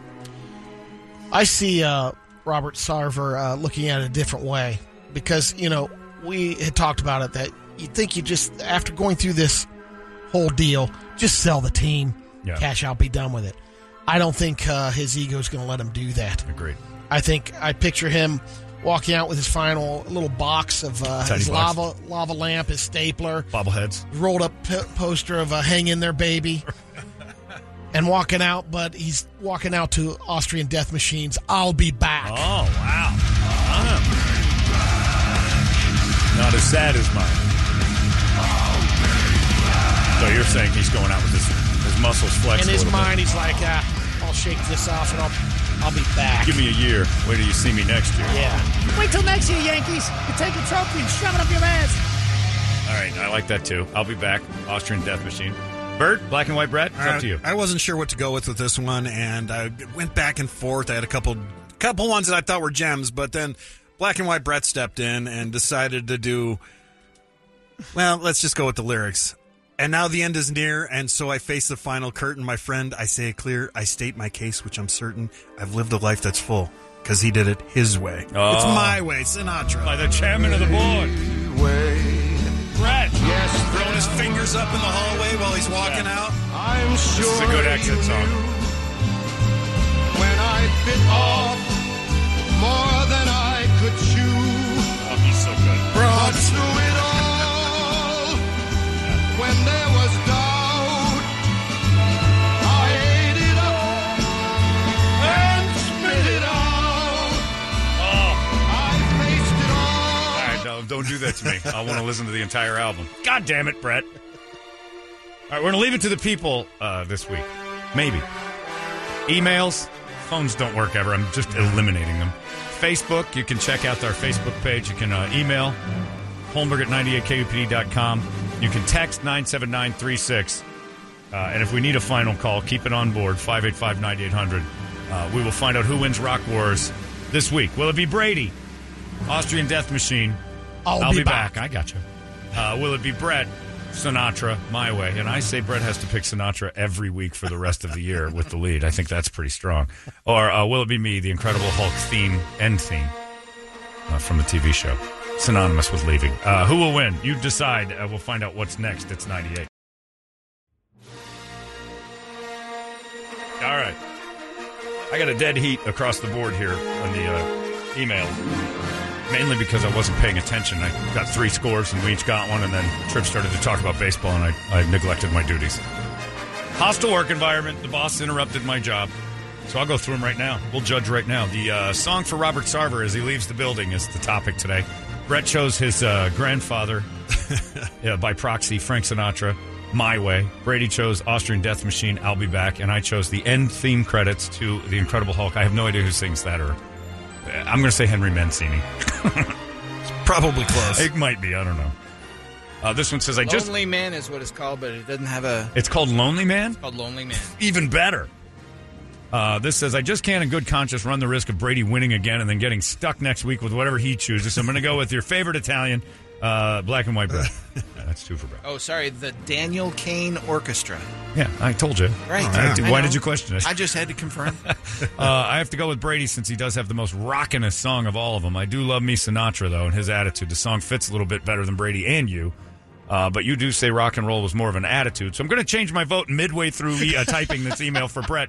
As long as he picks Sinatra for the rest of the year, as you stated, plenty to choose from uh, for 12 or however more, more weeks there are. Jesse, all right, that's another one for Brett. Right in the middle, he swapped out, uh, and Brett's going to run away with this. I have a feeling. This next one says, uh, "Easy win for Brady, the only rock song." All right, if that's your criteria, then that's an easy. That's like going with the Yeah. trying to pander to Gordon over there. Uh, thanks to Brett, I now have to listen to Frank Sinatra for uh, the rest of the day at work. Good job, Dick. it's not a bad day. You, you know, tuning out of KUPD is Yeah. not not what we want you to do, but if it's for the chairman, we understand. understand. Uh, I'm voting for you, Chancellor. I don't like Brady's energy. I'm reading these blind. That's that's hilarious. Although I would have uh, chose "Lightning Crashes" by Live because it's a song about an abortion or a miscarriage or something. Either way, Sarver's both. No, it's not. It's about the circle of life. A lady gives birth while another lady dies. Nobody's getting an abortion, Matt. But he's voting for me, so that's another one for me. We're getting there. Ethan uh, says, "Creative, John. I like the way you took it." Bert, excellent choice. It's not hard to go with the Italian pick and Sinatra, but on the rare occasion that Brady actually took his medicine, Pop Pop isn't shaky. He chose Austrian Death Machine, so I choose him. There you go, Brady. Uh, Brent Crandall, great topic, great pick, John. Great pick, Brett. Brady, who helped you pick your song? I have to give it to old Blue Eyes. nice. I win again. Oh, Damn it! Do you have blue eyes? Yeah. Oh, I'm beautiful. I am- 21 years. I'm not staring into his eyes. I can't see him through. Usually he's chewing. They're all slammed shut like a Japanese cartoon when it's eating. Uh, I like your new. Uh, oh, geez, I can't read that. Terrible human beings there. Sorry. Uh, this one says, "Wow, I'm surprised Brady seems like the only one who truly played Rock Wars this week. Actually had a solid pick, which is unlike him. But this week it has to go to Brett. Sinatra is just too good to pass. Uh, yours rock too, Chancellor, just not this week uh, over Brett. I'm going to give it to Brett because all of them just the next one says Brett, so that's ten. Brett's the winner in uh, the awards uh, on the email so far on the email. So we got that one figured out. I did it on the air live. Who you got over there on Facebook and uh, the other stuff? Uh, Brett's got Facebook, but uh, text right now is one vote Total? for Oh. Brady. I was going to say just Over one guy. Brett. Over Brett. You've got three. Oh, okay. Eh, well, that's not good. That's not good. All right, you got anything on yours? Or we didn't, we didn't pr- promote it. So, uh, and then all right. So uh, we'll do final call, John Gordon, uh, the, the, that one, and then the emails. Right? Yep. Final call, John Gordon. So one through four, John. Number three from John Gordon is Final call. final call. All right, we got to wait it out, and it has to be a man. 585 9800 Yeah, women's vote. No broads. We don't let. Yeah, we don't let the. That's right. We don't want the dames in no there. No broads can be the deciding vote. old Brett. Of course, Brett. Why would we let a broad decide the outcome? You can vote, but you can't be the deciding vote, Hillary. Uh, all right, 585 9800. We got one. Oh, we got one ready to go? I guess All right, so. They've been holding on for a minute. I'm waiting to go. All right, uh, who's this? Timmy. Study? Timmy. Jimmy. Timmy. I'm, I'm going to call you Jimmy if you don't mind. All right, Timmy, uh, who is the vote? You are the ultimate decider today.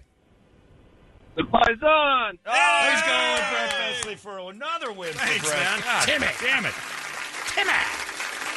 All right, there it is. Well, get it queued up and ready to go. I'm playing this bitch. This is a good one. We can safely say this is probably the first time it's ever been played on KUPD. I don't know No, about I that. think I it's- don't know. Please yeah, drop, please drop my way. on Okay, there. all right. Okay. This one a few Any times. chance I get to throw a Sinatra tune in? Yeah. Blue Eye's been in here before. Yeah, if we can have an excuse to throw old Frankie in there. Sing along in your cars. You can't miss this one. This is gold.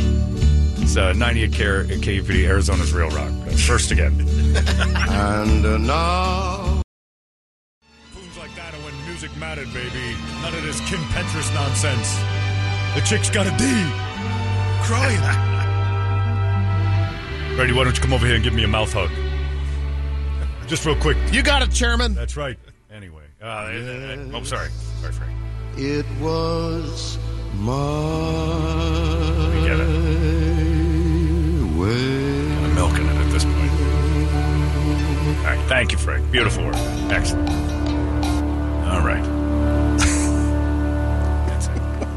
It. Good He's Frank. sitting there. I'm done. I'm done. Let's go. Enough with the tunes. Fruitcakes. Shut down your trombones. Nobody paid to hear you guys. Jesus, I know you guys love to blow, but let's calm it down. I loved Frank. Man, oh man, was Sinatra great. And I like I could hear that all day.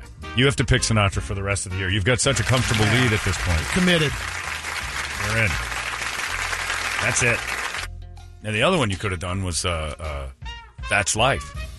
I thought about that Yeah. one too, but this one was like the last curtain call, and I could Yeah. just see him singing that with his fingers in the air while he's walking It out. was Sinatra's closer. Yeah. So, I mean, it's Sarver's closer, too. Excellent work. Nice job. Brett wins again. God damn it. He's going to be tough to catch, Brady. A good thing that last week counts uh, for like a 100 Yes. Brock Wars weeks. So, none of it really matters. Uh, it's time for Brady to give you all the entertaining news he knows. It's called The Entertainment Drill. It's brought to you by my friends at reactdefense.com, the home of tactical black self defense training. Uh, I was emailing back and forth with a guy who was like, uh, I want to go, but uh, I'm a pretty good fighter. I know jujitsu. Like, okay, good. That's great. That's that's going to be good for you. Guess what? You're not uh, invincible. And guess what? Also doesn't happen in a street fight. Jujitsu. Most of the time, it's a dude trying to stab you. When's the last time you were in a jujitsu fight where you know in the in the dojo, and the guy you're fighting pulls out a, a sword or a knife or a, a shiv or something like that? You're not allowed. There's no rules in street fighting. So your jujitsu's great, and that's just something they're going to add to. So I've got a lot of people who'll say stuff like, "Yeah, I've been training for 20 years on, you know, uh, this, that, and the other, blah blah, whatever they want to, kung fu or whatever," and it's all good.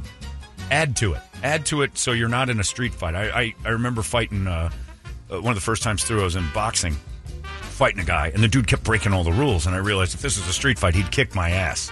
In a boxing ring, I've got him figured out. In a street fight, this guy beats my ass because he's fearless at throwing backhands, which was his big thing, and like trying to trip me. And I'm like, that's not boxing. They're totally different animals. Sport fighting and street fighting are different, and that's what they're teaching us. Self defense is not about learning how to box. Boxing's an amazing skill, but you're not going to get into a boxing match. The average fight on the street lasts about six seconds. So maybe you've been training for 15, 20 years doing another thing. Add to it. They're all experts in all the martial arts up there. It's amazing what these guys can accomplish. Plus, you put it to the street, next thing you know, you're punching some dude in the balls, which is what you've wanted to do during jiu-jitsu the whole time. You just haven't been allowed. Nut shots, pulling hair, breaking ankles. It's all great. You learn how to destroy the operator. You're not fighting for points, and it is amazing. If you're a lady and you want to learn to defend yourself the proper way, boy, there's nothing better than going to React Defense, and they got their seminar coming up in October. Uh, if you look into that at reactdefense.com, and also 25% off for the first month you're in right there. That's how it works if you contact them today. So much good going on out there. They're just going to help you become a better citizen, citizen. ReactDefense.com. It's the home of Tactical Black. Brady, entertainment. Quinta Brunson will be on Jimmy Kimmel Live tonight If Jimmy Kimmel Live is a show anymore. after the recent news of the toxic workplace. Yeah. What does that mean? And I, you look, I've, I got no problem with Jimmy Kimmel. I've always thought he was very funny, but uh, uh, with the political thing and how far he's leaned one way, I'm like, eh, he's kind of off. I, I, I don't find it amusing. I find it more preachy. However, to get to the position he's in, He wasn't the world's nicest man. You have to tell people things aren't good. Sometimes you have to look around the room and go, "This isn't working out," and uh, I didn't work this hard so you guys could, you know, get pampered. You're rough on the writers. You're rough on the staff. That's what I was sure going to say. done. I think the person complaining was a writer. Right. On any show, especially in comedy. you better have if, thick feathers. Yeah. Yeah, because a lot of times your jokes aren't like Brady gets beat up for his dad jokes all the time. In a writing room, you're like, "What the f- is wrong with you? Really, you think people are going to want to hear that?" Might be funny amongst us as almost a pun, but yeah, if your name's on a show and you're on TV and it matters and there's pressure to win, you're a little rough on the staff sometimes, and that's the way it should be. A toxic in work environment. That's going to be the 2022-23 catchphrase. I think we're going to start leaning into that. People who are now we're back in the office. Nobody likes getting yelled at. We were sitting at home where nobody was eyeballing us. Now we feel all entitled to have comfort all the time, and that's not what work always is. There is a line, but let's not move it back so far that just hearing something you don't like is toxic. Ryan Reynolds and Rob McElhenney filmed their colonoscopies to raise awareness for colon cancer prevention. Found polyps in both of them. Heck out removed one from Ryan and three from Rob. They call it uh, "Lead from Behind." Is the film? You can watch it. That's right. It's very nice. Good for you guys. They asked. Have the, you ever uh, done it? No. You're supposed to do it I at know 45. Brady does it every couple weeks. I have not done it. Got a camera in me right now. Yeah, it's, it's genius. It's like a ring doorbell for you. Anytime, anytime food passes by your porch, I use quotey fingers. It goes off. You haven't done yours yet either? Yet, mm. or ever. Yet. I don't want to know. He could save your life. I'm not. Uh, look, you heard me earlier. I don't really care to hang around much longer. This is silly. I don't want to watch men breastfeeding at the Outback. This is not a world I want to hang around in. They asked the creator of uh, Squid Game how excited is he about this uh, Squid Game reality show that they're doing. Hwang Dong Hyuk says uh, it's not I'm- funny. It's his name. He's not too bothered by it. He just hopes they'll be carrying on my vision and intention as uh, much as possible for the show. Ten episode series, prize of four and a half million dollars. Did I ever tell you the funniest thing I ever saw about that? I don't know that I ever have. This is, without question, top of the line funniest thing I ever saw. Hayden and uh, Chaparral, thereabouts, they have those lakes. Yeah. And uh, if you turn into what used to be the Giants practice facility, they have a crosswalk and signs up that say Duck X I N G. And I happened to be there stopped when an Asian family was walking through Duck Crossing. And I laughed for eh, six to seven days. I think I was laughing nonstop. I was Went up back the 24 next day, Yeah, just hoping wait. it happened again. I was hoping deep down that he thought that's the only place in America he can cross. Duck Crossing. That's my whole name, Duck Xing. Everything about this say me, Duck Xing Road. but he was an Asian and two Asian kids were crossing at Duck Crossing. We only got about a minute into it this morning, but there's a new trailer for the movie Babylon, starring Brad Pitt and Margot Robbie. I'm in. It hits uh, select theaters on Christmas. It just says video contains profanity and nudity. There was no nudity. I looked. Not in the not in the You video. finished it? Not in the one I seen. Yeah, no. Oh wait, the the preview has nudity. It does. It, yeah, Not in the preview I seen Yeah. because I I looked. Wow. David Lee Roth released another new recording of a classic Van Halen track. Ain't talking about love. He re-recorded it. Oh yeah. Yeah. Do we have it? Yeah, I get it. For what reason did he do this? He can't sing anymore. I know. Bumbadita, bumbadita. Do that again. He's going to turn the classic hits into a spoken word. Into David Lee Roth There it is. ruins classic hits. What is he doing? This is going to be di- disappointing. He does better than I thought he would do, but it's still old David Lee Roth. Already, it's slow. That's for his voice. Yeah, that's probably true. And it's also tuned down. tuned down in a big way. It's not hitting the high note. That's a full step down. No.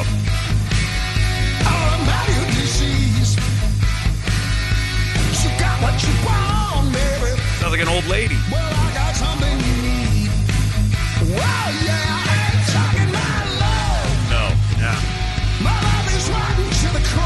I think they you're said- right. It's better than I expected. It and is, It's still terrible. Because that live album they put out was just he was off key, his voice was skipping, and He still is. Come on, Dave. Just play the original one. still a great song though. Come on, Dave. He could pep it up. Give me a break. One break coming up. Did he record that for the villages down in Florida? Boy, oh boy. It might be.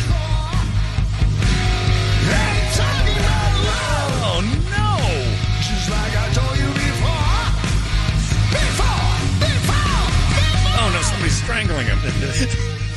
But it's not as bad as I thought it would It be. But is it's still bad. not good. Oh, no, it's not good by very, any means. very bad. I never thought I'd laugh at that song. No, it's hard to. But it's tuned way down. It's almost like a new metal song. It's Yeah. like it's like Fieldy from Korn's playing bass. It's, yeah, you're right. Well, he wants to go for those high notes. I want to hear the outtakes when he missed. Oh man. The producer had to be like, "Okay, you done?" Hey, I'm Bancroft. Get out of the studio. Let me do it. Ain't talking about love. That love there is rotten to the corpse. oh, we're done. Let's get out of here. Why is that happening? Good lord. Uh, Larry's coming up next. I guess that says everything. Be nice to Larry. He's nice to you. Uh, we're done. We'll catch you tomorrow right here in the morning sickness. So long. Until later. Bye. And remember, everybody, always keep a nice big smile on your